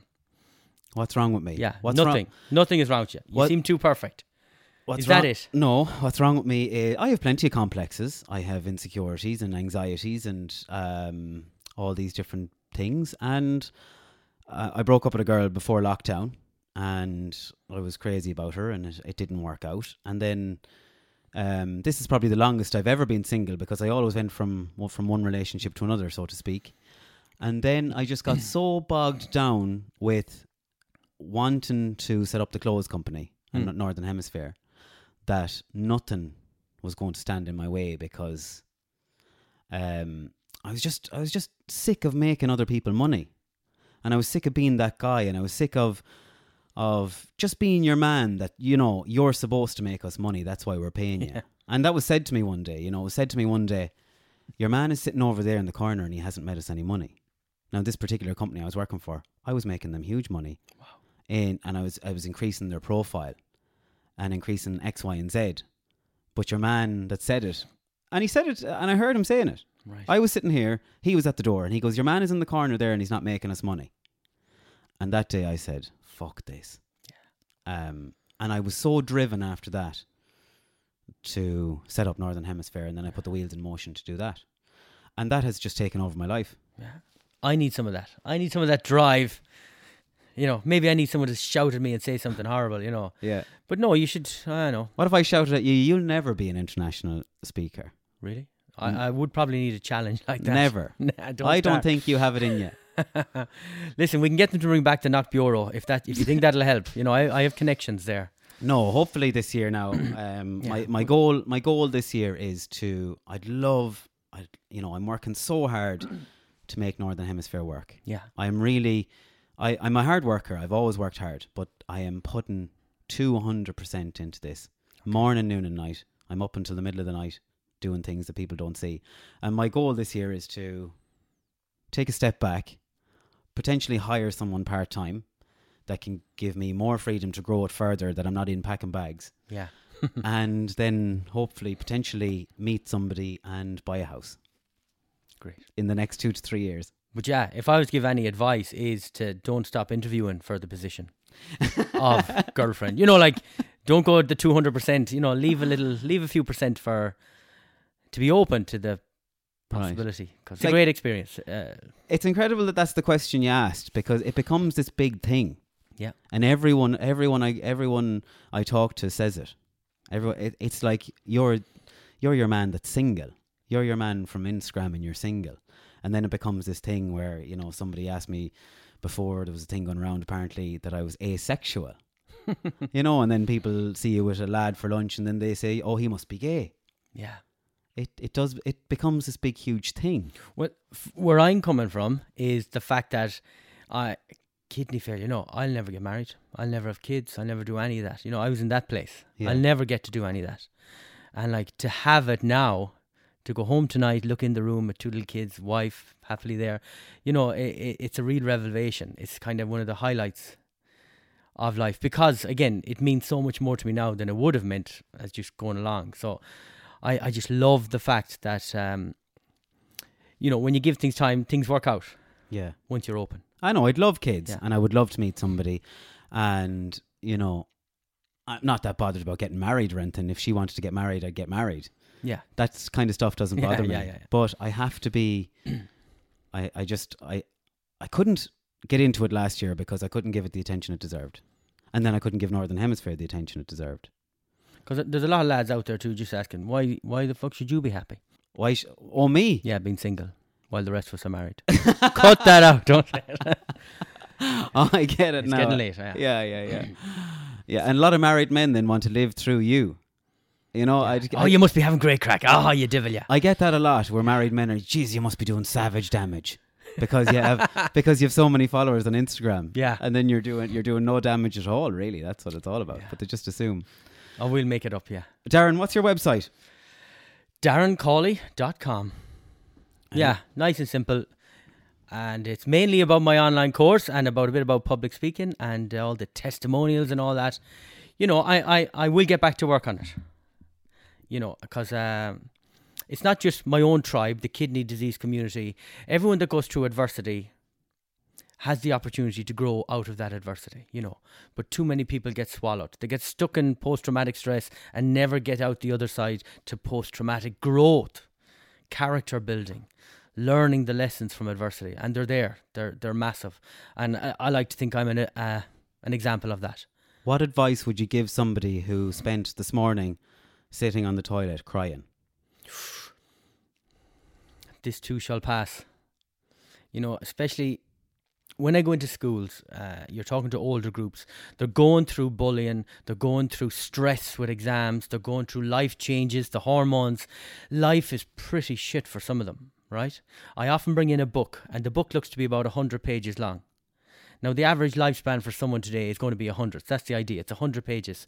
Uh, and I open the book on page 17. And I say, This is where you are, page 17 and some people feel like giving up and it's not worth it and I can't do it anymore. But look at you're only on page 17. Look at I flicked through the book. Look at all the lives of look at all the living you've left to. Look at all the color, the pictures, the growth, the the travel, the jobs, the careers. And I think it's a great kind of metaphor for life. You can rip out page 17, don't worry about it. You've got another 70, 80 years to live a totally life that you choose. And people forget that, you know, life is just just keep going. A lot of people too in schools. I, I know I'm I'm just because I was in schools lately and it's kind of in my head that uh, a lot of people feel weird in school. They feel different, and they don't realize they're going to go to college. And suddenly they're doing graphic design, or they're doing artistry, or they're doing whatever they want, and they're surrounded by thirty other people who feel they're weird, and suddenly they're not weird anymore. You've found your tribe, so you're not going to fit in in school all the time because everyone is bunched in together. You have no choice about it. But then you go to college or you go to jobs that you want to do, and suddenly you're with your tribe. You found your tribe, and life becomes an awful lot better. So I've had that experience going to the transplant games. I found my tribe, I found my friends. There, we could talk, we had stuff in common. Life is not the end due to kidney failure, it can live and grow. And that was the, the emphasis for me to, to kind of kick on and be a proactive member of the community, be be involved in life again. It's funny you keep saying the word tribe there over and over again because you were with us in Westport when I had the gang down there. Yeah. And it's safe to say, and I've said this over again, and it's not I'm not just saying it to to make it sound good, but there wasn't one single dickhead No. out of the 150 people. Yeah. And I've said this over and over again. How was everyone so sound? And somebody said this phrase to me your vibe attracts your tribe. Lovely. And it's so true. Absolutely, yeah. And even I think you even said it when we were in Market 57 that day. You said everyone on this in this group is lovely. Yeah. And they all had the same mentality. They all, you know, everyone was just on the same level. And it, it's so true that your vibe attracts your tribe. The only, the only, uh, just a random thing. The only other place I feel that right, if you ever climb Croagh Patrick, if someone is climbing Croagh Patrick, not they don't have to be religious, but they're they're kind of a nice person. They like a challenge. They like to overcome an obstacle. When I climbed Croagh Patrick, I used to climb it Christmas Day every year for about fifteen years. I had to stop because Santa came. The last two years, which is again brilliant. But I used to climb a Christmas Day as a kind of mark of gratitude for, for life and transplants. Uh, but every person you meet on Croagh Patrick, you can stop and talk to them. Every person, because you've got something in common. You're on the same path. You're on the same road. How are you getting on? Ah, sure, you know yourself. It's great, and you have a chat. And that's it. Felt like that on your your weekend. Again, I was a stranger coming in, and uh, we just talked. You could go up to anyone and say, How are you getting on? Great, and yourself. And you could have a, a genuine conversation with strangers again. Yeah. And again, going back to what we were beginning, you know, this sense of community. It's it's lost and people are searching for it. They don't know what they're missing. That old Irish kind of community which we engender as our personality, both of us I think, will engender that in other people. We want to bring people together. And we can step back then and let them let them reap the benefits. We've been talking about this podcast for months, and it has been coming and coming and coming for a long, long time. And I have to tell you, it is a hundred times better than I thought it would be. Good. No, you, I'm enjoying it. You've yeah, absolutely great. blown me away tonight, and I always admired you, and I always thought you were a lovely fella, and I always, I, I do often think about you when I'm having a shit day, and I often think about you know everything you've done and everything you've been through, and I think to myself I just see you and you're always so positive and you're always so. Um, it doesn't matter what we're talking about. There was a great example with the weekend. I met you three or four days before it, and we were meeting up and we were planning this and planning that. And even when I brought the gang down a few weeks ago, you're always so positive and nothing's a problem. Yeah. And anytime I'm in a bad mood or I'm thinking, ah, fuck this, I think of you you know, and you have a you have a huge effect on me, and I don't even know you that well, and I have yeah. I've never heard of it, uh, uh, your motivational talks, but I you know I think about you a lot, and I admire you so much, and this podcast has been amazing. So thank you very much. Thanks for being honest, and thanks for giving me your time. My pleasure. Planning for your next trip? Elevate your travel style with Quince. Quince has all the jet-setting essentials you'll want for your next getaway, like European linen premium luggage options, buttery soft Italian leather bags, and so much more. And is all priced at 50 to 80% less than similar brands. Plus, Quince only works with factories that use safe and ethical manufacturing practices. Pack your bags with high-quality essentials you'll be wearing for vacations to come with Quince. Go to quince.com/pack for free shipping and 365-day returns. The Big News Coming Soon podcast is proudly sponsored by BRB Homes. BRB Homes is Ireland's number one award winning manufacturer of factory built homes. We take your home from start to finish. Our homes are A rated and meet planning regulations. We build to your requirements and your budget. The cost includes your home being turnkey and our chartered engineers' fees. Please get in touch reviewing of our show homes a brochure, or for more information. Let BRB Homes take the stress out of your build. Check out brbhomes.ie.